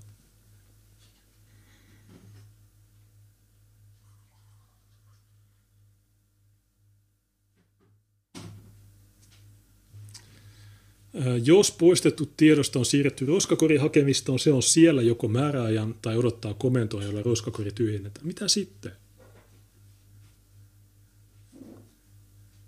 Mitä sitten? Sanotaan, että sulla, sä oot tulostanut ne lapsipornojutut. Niin se, että löytyykö ne sun pöytälaatikosta vai, vai roskikse, paperinkeräyksestä, niin sillä ei ole teknisesti mitään eroa. Joo, ne, oli paperinkeräyksessä, ei no. Niin, mutta no sun, tai Roskakorin tyhjentämisen jälkeen, samoin kuin samantien tapahtuneen poiston jälkeen, tiedostoa ei voida enää palauttaa luettavaksi käyttöjärjestelmän ominaisuuksilla. Tarvitaan erityiset työkalut ja ohjelmistot, jos tallennusvälineeltä halutaan saada näkyviin niin sanottuja urpoja tiedostoja, jotka, ovat sieltä, jotka on sieltä hävitetty, mutta odottavat päällekirjoitusta. Tämän jutun esitutkinnassa on käytetty näitä erikoistyökaluja ja saatu selville tiedostoja, jotka ovat aikanaan olleet Arnion laitteilla. Niin, no, mutta no miksi ne oli siellä sun laitteella? Et se, mitä tämä niinku yrittää sanoa, että joo, on totta, että jo mulla oli ne, mutta mä oon poistanut ne. Tosi, sitä ei siis kiistetä, etteivätkö tiedostot olisi ollut, joskus olleet kyseisellä tietokoneella. Okei, Markku Fredman, tosi pro. Sulla yksi tehtävä se oli niin kuin selittää, että ei, mutta tämä riittää. I rest my case. Tässä on tämä case closed. Ei ole, sä oot hävinnyt. Mutta hävittämällä tiedostot delete-komennolla ja tyhjentämällä sen jälkeen tietokoneen roskakorihakemista Arnio on tehnyt voitavansa tiedostojen hävittämiseksi. Tämän hän, tämähän on, tämän hän on tehnyt havaittua, millaisista kuvista on ollut kyse. Niin sä latasit 8000 kuvaa ja ainoa lapsi, okei, okay, no delete, joo, ei, niin kuin. Hänen tarkoituksensa on ollut ladata koneelle muunlaisia laillisia kuvia. Näetkö sä mm. Tarkoitus oli ladata niin kuin, niin kuin, tutki, mun, piti, mun piti lukea tota, tieteellisiä julkaisuja. Mä olin lataamassa tämmöisiä pdf-jä halusin selvittää, miten koronapiikkiproteiini, miten mRNA-rokotteet toimii. Mutta vahingossa, vahingosta oli lapoa. Mutta heti kun mä tajusin, että on lapoa ja tiesin, että tulee korpeen kotietsintä, niin sitten mä yritin poistaa ne, mutta delete, delete ei riittänyt. Ne vittu oikeasti. Kuvat ovat olleet nähtävissä vasta kun ne olivat jo tallentuneet koneelle. Mm-hmm. Aivan. Kerro lisää. Lisätutkinnassa on ilmennyt, että kaikki ulkoisella kovalevyllä olleet syytteessä tarvitut tiedostot ovat olleet laitteelta poistettuja, jotka esitutkinnassa käytetty erikoisohjelma on koonnut Lost Files-nimiseen hakemistoon. Kyse on siis orvoista tiedostoista, joita ei voi saada näkyviin ilman erityislaitteita tai ohjelmia. Tiedostot ovat olleet odottamassa päällekirjoitusta, kun koneelle olisi siirretty uutta dataa. Ne eivät, sitä tämä Fredman, tämä, tämä on lukihäiriöinen myös, tätä ei osaa kirjoittaa. Tässä on niin kuin joka rivillä melkein yksi kirjoitusvirhe. Sä saat isoa palkkaa tästä sun niin sanotusta puolustuksesta. Sun puolustus on paskaa ja sä et osaisi kirjoittaa. Niin, ja PVL on hyvien tapojen vastaan.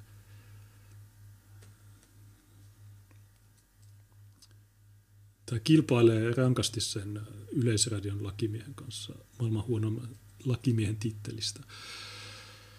Ne eivät ole olleet näkyvissä missään käyttöjärjestelmän tiedostolistauksessa, koska niille ei ole ollut käyttöjärjestelmän tuntemaa osoitetta missään hakemistossa. Esitutkinnassa ei ole Arniolta takaverikoidulta laitteelta löytynyt ohjelmaa, jolla hän olisi voinut saada kiseiset tiedostot näkyviin. Hallussapidon määritelmä ei siten täyty, ei myöskään tahallisuus – mitä Arnion olisi pitänyt tehdä toisin? No A, olla olematta homo ja B, olla lataamatta sitä lapsipornoa.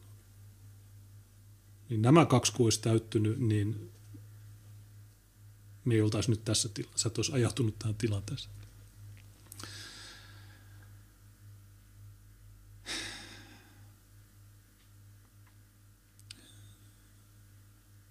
Ja kun tämä leikkii, että joo, mä en tiennyt, mä en tiennyt. No, jos, jos sä oot niin kuin, ähm, vanhempi konstaapeli, joka tutkii pedofiileja, niin kyllä sä varmasti, tämä ei olisi mitään isoa tietoteknistä osaamista, josta tässä puhutaan. Tämä oli hyvä tämä. Mitä tulee ulkoisella muistitikulla oleviin kuviin, niin myös ne ovat olleet poistettujen hakemistossa. Se on muistitikku. Tämän mm. asian esitutkinnan perusteella päämiehelle niin on selvinnyt, että myös muistitikulla voi olla niin sanottu roskakoritoiminta. Niin tajuuko tätä? Joo. Sanoin, että joo, vittu. Sielläkin. Vittu. Se muistitikullakin oli tämä roskakori. Fuck. Se on integroitu tietokoneen käyttöjärjestelmään siten, että muistitikun sisältöä tarkastettaessa tallennusväline on täysin tyhjä, mutta mikäli tikun ollessa kytkettynä tietokoneeseen avaa tietokoneen roskakorihakemiston, hävitetyt tiedostot näkyvätkin siellä.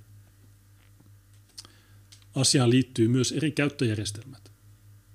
Arnion kannettava tietokone on ollut Applen Mac-kone, kun ilmeisesti muistiväline on ollut jossain vaiheessa kytkettynä PC-tietokoneeseen. Windows-käyttöjärjestelmällä roskakorihakemista nimeltä Trashes tai Piste Trashes ei näy Mac-koneissa, jollaista Arni on käyttänyt. Miten niin ei näy? kirjoitat komentoriville ls-la, niin se miinus a, niin se näyttää myös piilotetut, eli nuo pisteellä alkavat. Sitten mikä selitys tämä on? Jota oli, tämä on Applen kone ja tämä toinen on PC. Niin kuin, mä huvittaa, että niin, just niin kuin Lapo Jonsson, että joo, mä niin kuin, actually, niin kuin Pepe Silvia. Muistitikku on peräisin hänen työpaikaltaan, jossa on tutkittu myös nyt käsiteltävän syytteen mukaisia rikoksia. Hmm. Hän on luullut tikkua tyhjäksi, kun se siltä näytti, mutta tikun piilossa ollessa, piilossa olleessa roskakorin hakemistossa onkin ollut poistettuja kuvia, jotka sinänsä olisi voinut palauttaa alkuperäiseen paikkaan, josta ne on aikanaan poistettu. Tältäkin osin syyte tulee hylätä puuttuvan tahallisuuden vuoksi. Arnio ei ole tiennyt, että työpaikaltaan käyttöön ottamallaan muistitikulla on aikana ollut laissa kiellettyjä kuvia, jotka poistamisesta huolimatta on esitutkinnassa vielä sieltä löydetty. Mä olin poistanut ne lapot, mistä löysitte. Pöytäkirjan mukaan muistitikulla on ollut materiaali, ollutta materiaalia. Fredman niin kuin, palkkaa joku sihteeri kirjoittaa nämä sun jutut. Ollutta materiaalia käsitelty viimeksi 10. joulukuuta 2018. Nyt kyseessä oleva rikos vanhentuu kahdessa vuodessa. Asiassa tulee siten arvioitavaksi se, onko syyteoikeus tältä osin vanhentunut. Joka tapauksessa tiedostojen oleminen vuosikausia käsittelemättömänä piilossa olevassa roskakorihakemistossa puhuu sen puolesta, ettei hallussapito ole tahallisesti ja tietoisesti tapahtunut. Ja tämä on myös hyvä tämä viimeinen kohta tässä. Todettakoon lisäksi, että kun Arniolta takaverikoitiin hänen laitteensa, hän on antanut tutkijoille salasanat, joilla laitteita pääsee tutkimaan. Jos hänellä olisi ollut pienikin epäilys siitä, että laitteelta löytyy jotain laitonta, hän ei tietenkään olisi edistänyt tutkintaa antamalla salasanaa. Näetkö tänne? Mm. Ensinnäkin jos haluat avata jonkun levyn, niin että sä tarvitsisi, saatat sen levyn irti sieltä koneesta ja sä laitat sen. Se. Ja sitä paitsi mitä tämä, niin jos, ei kun se luuli, että tätä, tätä, maailman huonoin puolustus. Ja olisi kannattanut myöntää, että joo, okei, mä oon sairas, mä oon homo ja mä oon näin. Mulla on kihomat Kuvien luonne. Asiassa on riidatonta kuvien luonne ja luokittelu. Jopa Fred Monson, tai se väittää, että se on riidatonta, mutta se on riidatonta. Mm. Syytteessä mainittu vuodesta 2000 alkava tekoaika on perusteeton.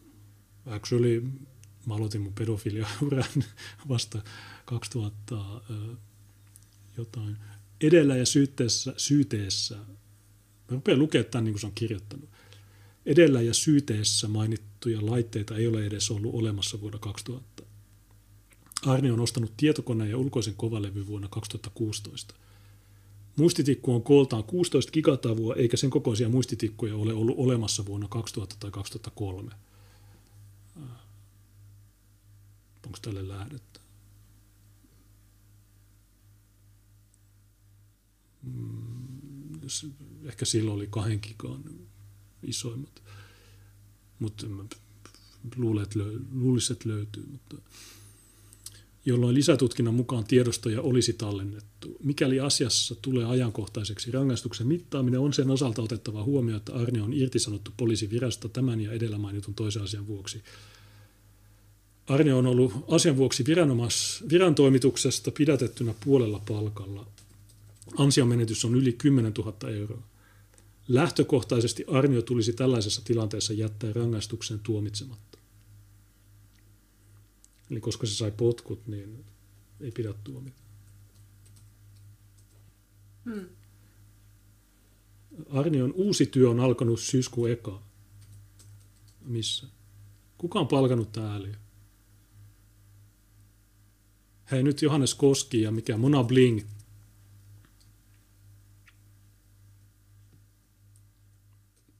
Tuon työnantajalle pitää ilmoittaa tästä. Näetkö tämän? Mm. Missäköhän se nyt muuten on töissä? No sitä mä just kysyn. Kato, kun se, mm. se vetoaa siihen, että se sai potkut poliisista, niin se on menettänyt kymppitonnin palkkaa. Tämmöisen roskakurin hakemiston takia. Mm. Niin täällä on uusi työ. Miksi?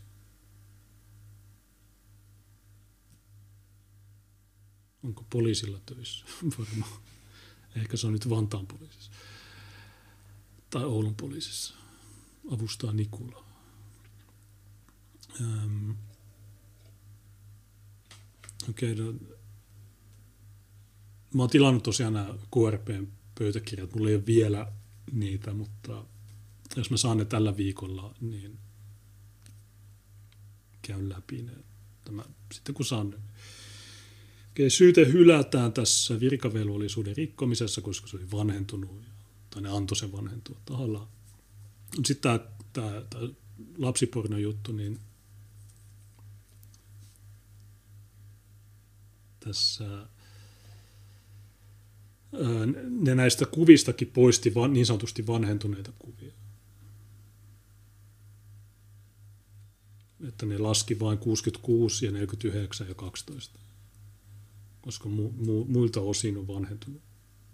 Mä en tiedä, miten ne on vanhentunut, mutta tämä on tämmöinen. Ja asiassa on riidatonta syytteessä mainittujen, tämä on siis tuomarin kirjoittama. Tuo aikaisempi oli tosiaan se puolustus, joka oli tosi kei. Tuomari toteaa, että asiassa on riidatonta syytteessä mainittujen video- ja kuvatiedostojen lainvastaisuus sekä luokittelu. Asiassa on riitasta tiedostojen hallussapitoaika ja tahallisuus. Niin kolmelta laitteelta, tietokoneelta, ulkoiselta levyltä ja muistitikulta – ja tässä on myös käytetty todistajaa, todistaja Hurskainen, niin tämä on varmaan QRPn data IT-jäbä, niin se kertoo kuvien metatiedoista ja ää, niin edelleen. Ja tämän todistajan ansiosta niin keräoikeus toteaa, että vastaaja on ollut tietoinen materiaalin laadusta ja että se on myös ollut se hallussa. Keräoikeus ei pidä uskottavana edellä mainitut seikat huomioiden vastaan kertomusta siitä, että materiaali olisi jotenkin hänen tietämättään tai vahingossa päätynyt hänen alussa olleille laitteille.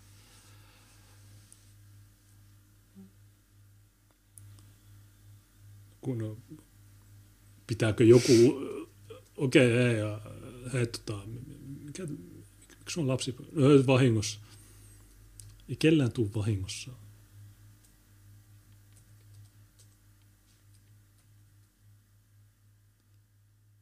Niiden kissa kysyy vahingossa. Onko toi selitys koskaan mennyt läpi?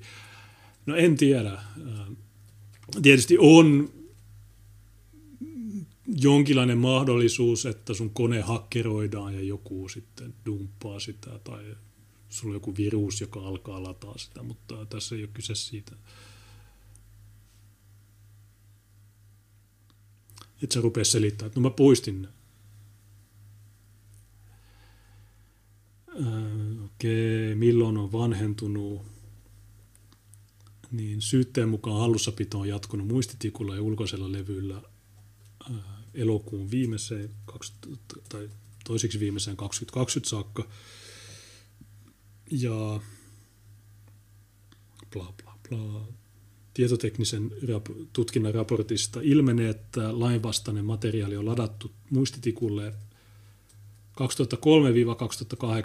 2003-2018. Ja sitten tuossa on varmuuskoopio vuodelta 2000. Et sillä on ollut noin 20 vuotta nämä. Tietysti nuo päivämäärät, niin ne ei välttämättä ihan täysin satavarmoja ole, mutta tai mä en tiedä, mä en ole nähnyt näitä raportteja. Mutta jos silloin olisi ollut joku uskottava selitys, niin kun se sanoi, että joo, mä, mä, mä toin tämän muistitikun töistä, niin se voisi sanoa, että okei, no tämä oli siitä tutkinnasta ja tämä oli tuosta tutkinnasta ja en ole... Mutta okei, miksi sä tuot työpaikalta muistitikkuja?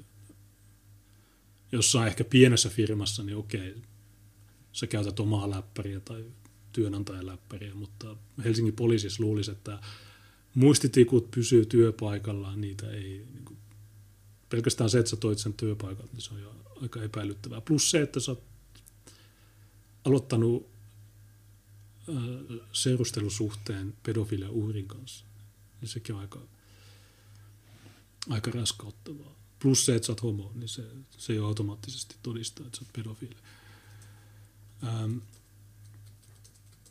Okei, niin tässä on tämä näin, kato.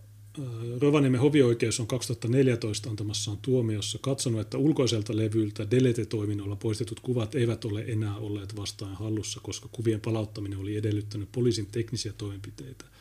Ratkaisussa on todettu, että kuvien palauttaminen ei ollut ollut tavalliselle tietokoneen käyttäjälle mahdollista.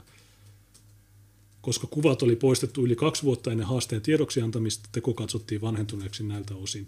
Mutta nyt kysymyksessä oleva tapaus eroaa hovioikeuden antamasta ratkaisusta siltä osin, että todistaja Hurskaisen mukaan kuvien palauttamiseen tarvittavia ohjelmia on vapaasti kenen tahansa ladattavissa internetistä. Nykyään palautusohjelmien saatavuus ja käyttäminen on helpompaa ja yleisempää kuin aiemmin. Lisäksi tässä tapauksessa vastaajan tekoaikaan työskennellyt Helsingin poliisissa seksuaalirikostutkinnassa, jolle on muun, muun ohella kuulunut tämän tyyppisten rikosten tutkinta. Vastaaja ei tosin ole työskennellyt IT-yksikössä, vaan tutkinnan puolella. Keräoikeus kuitenkin toteaa, että vastaajan tietoisuutta eri tallennus- ja palauttamismahdollisuuksista voidaan kuitenkin hänen työtehtäviensä vuoksi pitää tavanomaista käyttäjää parempina, samoin kuin kykyä tehdä itse kyseisiä toimenpiteitä. Niin okei, no selitä mulle tämä, että miksi vitussa sulla on se ulkoinen levy ja muistitikku ja läppäri, jotka on täynnä lapsipornoa, mutta ne on, no, sä oot poistanut ne. Niin sä et tee mitään muuta sillä koneella kuin sitä. Kun se on totta, että, että sinne levylle, vaikka ne poistaisi roskakorista ja niin edelleen, niin ne, ne, jos et sä kirjoita mitään niiden päälle, niin ne jää sinne. Niitä ei, niihin ei vaan ole mitään, mitään indeksiä tai pointeria siihen tiedostoon alkuun. Hmm. Mutta se on poistanut ne, mutta se ei ole sitten koskaan kirjoittanut mitään päälle. Niin mit, mitä se tekee? Miksi, miksi sulla on ulkoinen levy? Sulla on ulkoinen levy, jossa jossain vaiheessa on ollut lapsiporno ja sä oot poistanut. Mutta sä et tosi niin käyttänyt sitä mihinkään muuhun. Niin eikö tämäkin ole vähän niin kuin...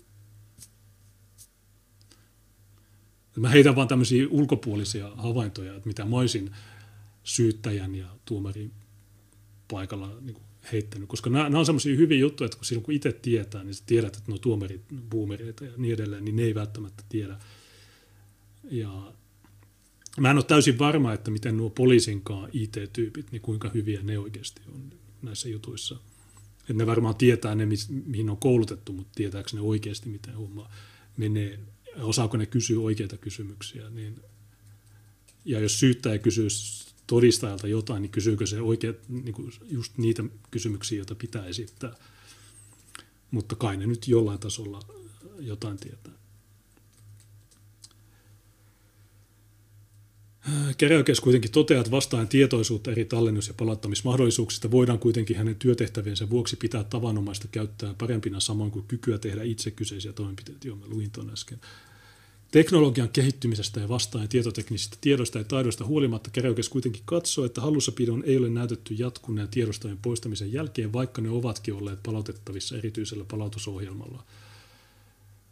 Vastaajan ei ole näytetty käyttäneen palautusohjelmaa ja palauttaneen kuvia niiden lataamisen tai tallentamisen jälkeen. Siten ulkoisella kovalevyllä Lost File-kansiossa olleiden kuvien osalta syyteoikeus on vanhentunut viimeistään 2019 ja muistitikulla olleiden kuvien 2020.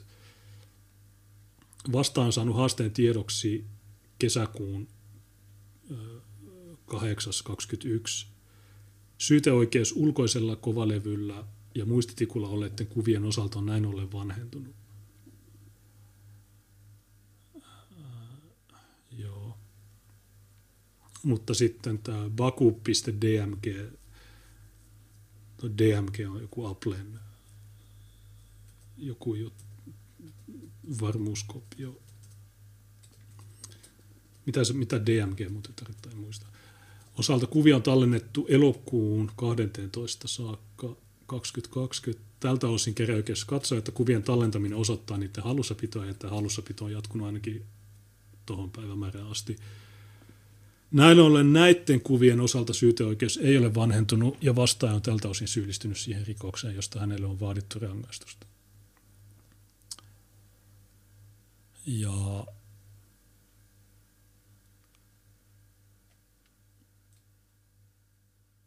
No niin. Okay. Tässä on mitään muuta. Eli rangaistusseuraamus. Vastaan pitänyt hallussaan 127 kuvaa, joista 49 luokkaan 2 ja loput luokkaan 1. Vastaan vaatinut pitäisi jättää rangaistuksen tuomitsematta. Öö. Niin tässä, kato, että,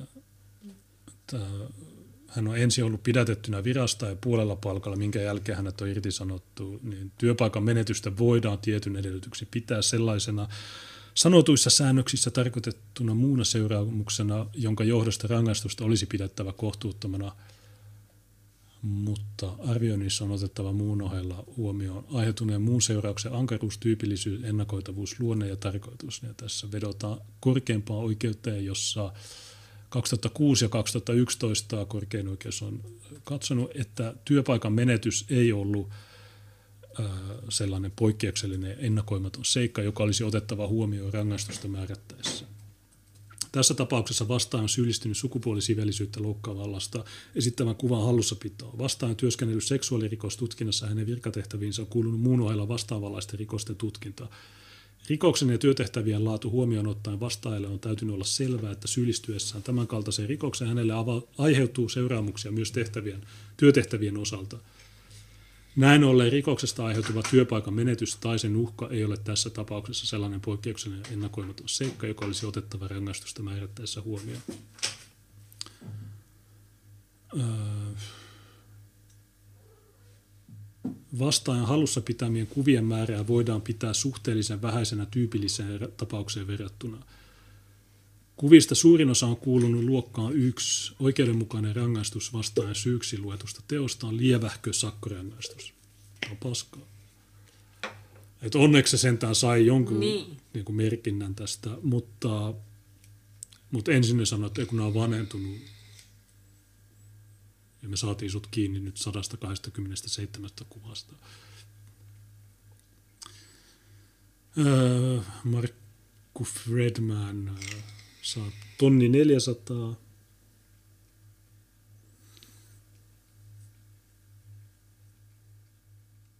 Ja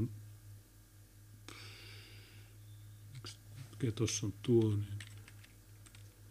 niin tässä on ollut tuomarina Elisa Savolainen. Niin mitäs tässä 25 päiväsakkoa, eli 550 euroa.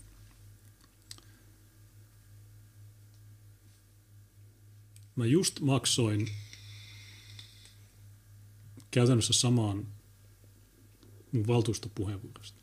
Hmm.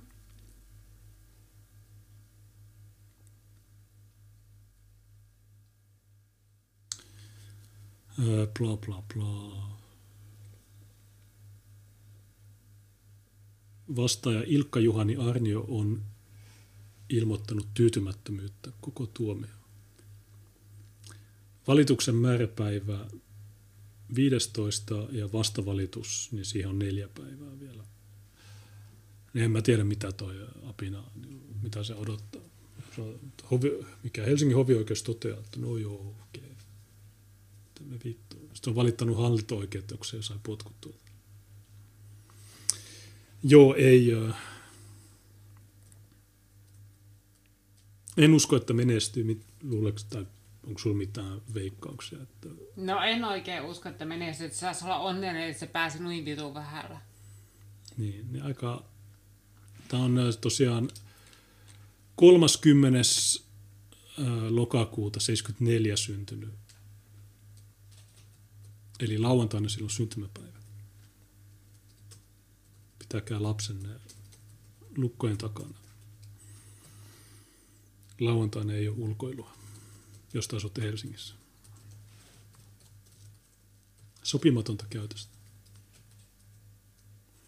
Sä olit lukenut sen Hesarin jutun kokonaan. Niin, Joo, niin on. Niin, mä kerron vähän, vaikka vähän siitä. Niin kun, t- tässä tosiaan ei ole kyse siitä, että se oli niin kuin, ö, ottanut sen uhrin, vaan tässä oli se, että sen koneelta löytyy lapua, niin kerro ihan lyhyesti vaan siitä.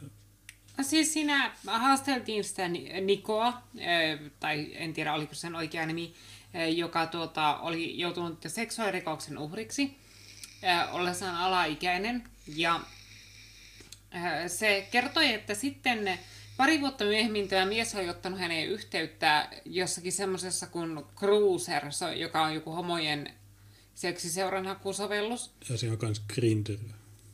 Ja tuota, sitten se oli mennyt sinne ja se oli hoksannut, että se on poliisi. Ja se oli pitänyt vielä oikein huolesi, että se hoksasi, että se oli poliisi, se oli roikkunut virkapukunäytillä ja ne oli kattonut poliisit sarjaa yhdessä ja kaikkia semmoista. Ja se poika ei ollut halunnut seksiä sen kanssa, mutta se poliisi oli alkanut ensin tyrkyttää jotakin hierontaa ja sitten raiskannut sen pojan. Ja tuota, sitten näitä tapaamisia oli jatkunut, koska tällä pojalla, koska sillä oli aiempiakin hyväksikäyttökokemuksia, niin sillä oli jonkinlainen semmoinen Tukholma-syndrooma, että se yritti etsiä semmoista turvallista aikuista miestä, mutta ne kaikki päätyikin olemaan hyväksikäyttäjiä ja sillä olikin sitten vaikea irrottautua niistä suhteista, koska muut se olisi ollut ihan yksi. Ja se poika ei tiennyt mitään siitä, että tämä mies oli ollut mukana tutkimassa sitä seksuaalirikosta, jonka uhrina se oli. Että se oli paljastunut vasta siinä kohtaa, kun tämä rikostutkinta oli alkanut, että ensinnäkin se oli ollut siinä tutkimassa sitä siihen Nikon kohdistunutta rikosta, ja lisäksi se oli saalistanut muita saman seksuaalirikollisen uhreja. Eli että tämä kyttä oli kohdentanut niin ne lähestymisessä nimenomaan sellaisiin poikiin, jotka se tiesi pedofiilien uhreiksi ja joiden rikoks, joihin koht, kohdistuneita rikoksia se on itse ollut tutkimassa, niin miettikää kuinka vittuun sairas tyyppi, että sä oot poliisi ja sä, ää, tuota, ää, sä tutkit tällaisia kammottavia rikoksia ja sen päälle niin sä alat saalistaa niitä uhreja – ja sä salaat niiltä sen, että sä tiedät siitä, että mitä niille on tehty ja teet niille vielä pahempaa. Ja sitten se juttu oli lähtenyt selviämään, kun se joku sieltä Helsingin pois, se vanhempi nainen Tuija... Ää, Mä muistan. Se... Ää, olisiko se Koskinen, Koistinen, joku aika tavallinen sukunimi sillä oli. Joo, se taisi maalittaa Lasse Aapio. Niin tuota, se, se oli siinä alkuperäisessä rikostutkinnassa sanonut sille Nikolle, että maailmassa on paljon pahoja ihmisiä, jotka haluaa hyväksi käyttää toisia. Jos sulle joskus tapahtuu jotakin, niin älä epäröi ottaa minuun yhteyttä. Ja sitten kun tämä poliisi oli aloittanut se hyväksikäyttössä, se oli muistanut se Niko sen, mitä se Tuija sanoi sille. Ja se oli sitten ottanut yhteyttä siihen Tuijaa uudelleen. Ja se Tuija oli sitten laittanut pyörät pyörimään sitä rikostutkinnasta sitä aaviota kohtaan. Joo, Tuija Kivinen. Niin, Tuija Kivinen. Kiitän eläkkeellä olevaa Tuija Kivistä, mm. jonka toiminta on ollut esimerkillistä. Joo, niin on. Tuossa oli oikeasti esimerkillistä toimintaa. Ja mä, minusta niin olisi aika järkevää, että kun ne kerran haluaa naisia sinne ää, poliisivoimiin, niin sen sijaan, että niitä laitetaan jonnekin partiopoliisiin, missä ne ei pärjää joillekin pukkosomaleille ollenkaan, niin miksei niitä laittaa seksuaalirikosyksikköön? Koska siis siellä ne on vahvimmillaan. Niillä on myötätuntoa uhreille. Ne ei tule ainakaan raiskaamaan niitä uhreja uudelleen. Että se on niin naispoliisille just parasta työtä. Siellä ne pääsee hyödyntämään niitä naisellisia vahvuuksia, niin empatiakykyä. Ja sitten niin seksuaalirikosten uhreilla, niin kuin, koska niistä niin suurin osa on naispuolisia niin tyttöjä tai naisia, niillä on helpompi puhua naispoliisille kuin miehelle niin miksei ne tee sillä että ne täyttää sen seksu- ne seksuaalirikostutkintaosastot naispoliiseilla? No, onhan siellä niitä. No, mutta siis sillä että miksei ne hyödynnä sitä, että niillä on siellä sellainen voimavara, joilla on sukupuolensa puolesta merkittäviä etuja siinä, että ne pystyy työskentelemään paremmin ja tehokkaammin sillä alalla kuin miespoliisit. Niin kaikki naiset vaan sinne, jotka vaan suostuu siihen hommaan. Siis sehän on kauhea homma, siis sillain, eh, että ei kaikilla kantti kestä sitä, niin kuin, koska siinä joudutaan esimerkiksi välillä katsomaan niin kuin, tosi rankkaa lapsipornoa ja sellaista, että, ei, että se aika harvalla ihmisellä kestää kantti tehdä sellaista työtä. Että niin kuin, mä, en, mä en usko, että mä kestäisin sitä, niin kuin, että niin kuin, pitäisi päivät niin kuin, katsoa jotakin videoita, missä vauva-ikäisiä raiskataan ja sellaista, ja sitten pitäisi tulla kotiin ja niin yrittää jotenkin unohtaa kaikki se hirviä, mitä on nähnyt, ja yrittää jotenkin säilyttää niin jotakin luottamusta ihmiskuntaan ja siihen, että maailmassa on jotakin hyvää, niin en, en, mä en usko, että mä kestäisin sitä, että se murtaisi mut ihan täysin, mutta se on hienoa, että siellä on ihmisiä, jotka kestää sitä ja jotka tekee sitä työtä. Jep. No okei, tuossa oli Kim Kariste antoi Minä Metsälälle jäsenyyden. Ja oliko tässä muuta sitten? Aiheet on, kello olisi sopivasti kymmenen, niin kolmen tunnin skriimi. Piti olla kiva puhe FM, mutta olikin vihapuhe FM. Toisaalta mä olin valkannut jo aiheet, niin ei tarvinnut poimia ruokalistalta nämä.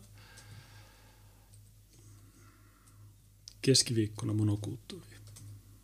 Jakso 300. Mm. Pitää keksiä joku juttu. Joo, kyllä me keksitään ei, ei, kun pidetään semmoinen old school, missä luetaan 300 sivua. Niin mikä on 300. Mutta joo, keksitään tai yritetään kehittää joku hyvä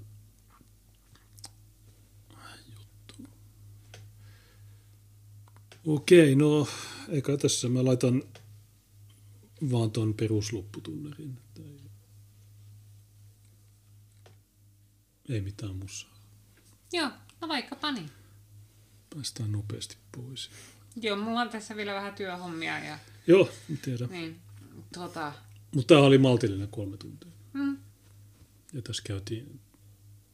Aina, aina lopussa miettii, että no ehkä olisi voinut skipata tuon ja tuon ja tuon, mutta toisaalta no näin se menee. Niin tota, joo, no ylihuomenna varmaan seitsemältä monokulttuuriin. Hmm. Jakso 300, se voi olla hyvä. Niin, äh, kiitti katsojille, kiitos äh, super Joo, ja sen verran tosiaan tuosta aiheesta, että äh, tosiaan mä teen nykyään normaaleja töitä, tuota, että vaikka sehän sä tuota, totta kai monokulttuurifirmalla menee vallan hyvin ja tuota, sillä mutta mulla rehellisesti sanoen alkoi vähän uuvuttamaan tämä jatkuva julkisuus ja semmoinen, ja mä halusin jotakin normaalia mun elämään, niin mä oon nyt äh, ainakin tältä erää ihan tavallisissa töissä ja tuota, se on ihan mukavaa. Ja. Joo, ei ole enää sitten, tai vuosista aina silloin tällä. Niin, että kyllä mä, kyllä mä esimerkiksi sinne monokulttuurijuhlalähetykseen tuun ja aina jaksamisen ja aikataulujen mukaan tuota, välillä muihinkin lähetyksiin ja sillä lailla, että, että en mä kokonaan näitä hommia lopeta, mutta sillä että tämä nyt menee vetovastuu enemmän Junekselle ja mä vähän tuota, otan taukoa tästä julkisuushommasta ja sellaisesta tuolla tavallisten ihmisten parissa.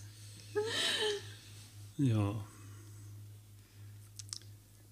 Okei, mitäs... Kiitos, että tuotte näitä asioita julkisuuteen. No pakkohan se on, kun Hesari tekee jonkun wall of textin. Ville Kantel sanoo, että on hyvä. Miksi te ette kerro nimeä? Se tyyppi on edelleen töissä. Se on uuden työpaikan. Nyt pitäisi olla Monabling. Älä soita enää Valavuorelle, älä soita Kärkkäiselle. Soita Ilkka Arniolle, että hei, missä sä oot töissä, miksi... Mutta suvakit, niin oikeasti ne on arvopohja. Niitä arvopohja on se, että jos sä oot nationalisti, niin sun pitää saada bännit joka paikasta, ei saa olla töissä, ei saa tehdä mitään. Jos oot pedofiili, niin on sopimatonta käytöstä, hui.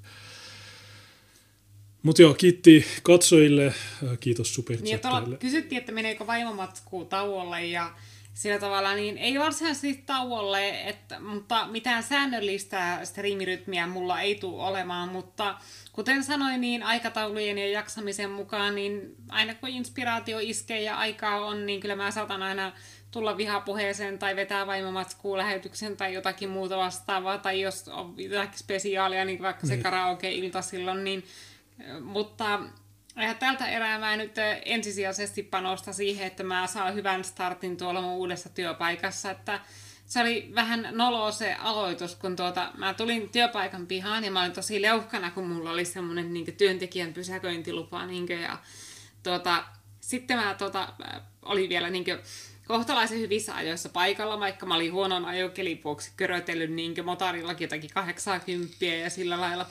Sitten laitoin sen tuota, pysäköintiluvan siihen tuota, äh, pidikkeeseen, mihin laitan tuo niin kuin, äh, parkkikiekko. Ja juh, sinne vilahti suoraan sinne tuulilasin ja kojelaudan väliin. Ja mä sitten yritin penkoa sitä, että eihän sinne sormet mahtunut mitenkään.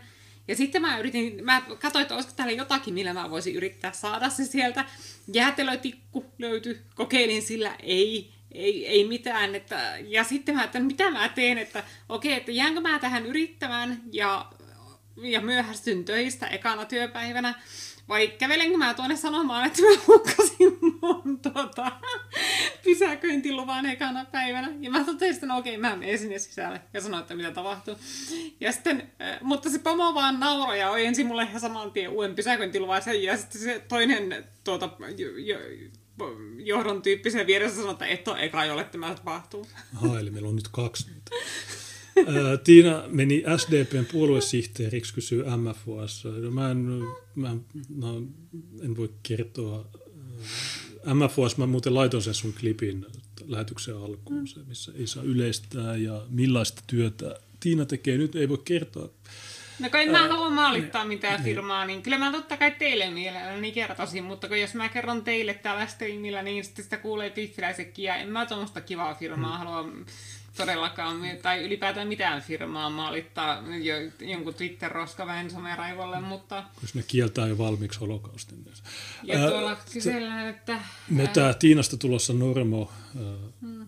joo, ja Tiina, sä oot hyvä esimerkki, varsinkin naisille ja tytöille, sulla on paljon faneja. No, kiitoksia. Tiina, olet hyvä esimerkki monelle ihmiselle, että kannattaa välillä kokeilla muutakin. Mm. Tasamäki, Junes vetää vaimomatskutkin. Okei, okay. tota, joo, tässä on... Mm, Pelttää sulle meikkaus- ja hiustenlaittokurssit, niin kyllä sä pärjäät. Joo. Junes jää kodin hengettereksi. Ja katsoa näitä mun väljimpiä vaatteita, niin kyllä nämä mahtuu sulle päälle. Ja korvakorureijät sulta puuttuu, ne pitää laittaa. Tämä on kimeä. Tai itse asiassa äänen voi muokata tuolla, tulee kimeä ääni. Ja sitten, tota... Joo, ja sitten meidän pitää katsoa kaikki mahdolliset Britney-dokumentit. Niitä on tehty viime aikoina varmaan kymmenkunta, että sä sitten osaat puhua joka jaksossa tarpeeksi Britneystä. Hashtag Free Britney. Hmm. Ja I'm not that innocent. en mä, joo, mä en, joo, Tasamäki, olet väärässä. Sä levität disinformaatiota, tuo äärioikeistoa. Ja okei, okay, no joo, ei tässä. Mut joo. Okei, okay, no kiitos katsojille, kiitos superchattajille. Hyvää maanantai-illan jatkoa. Joo. Moi. Moi.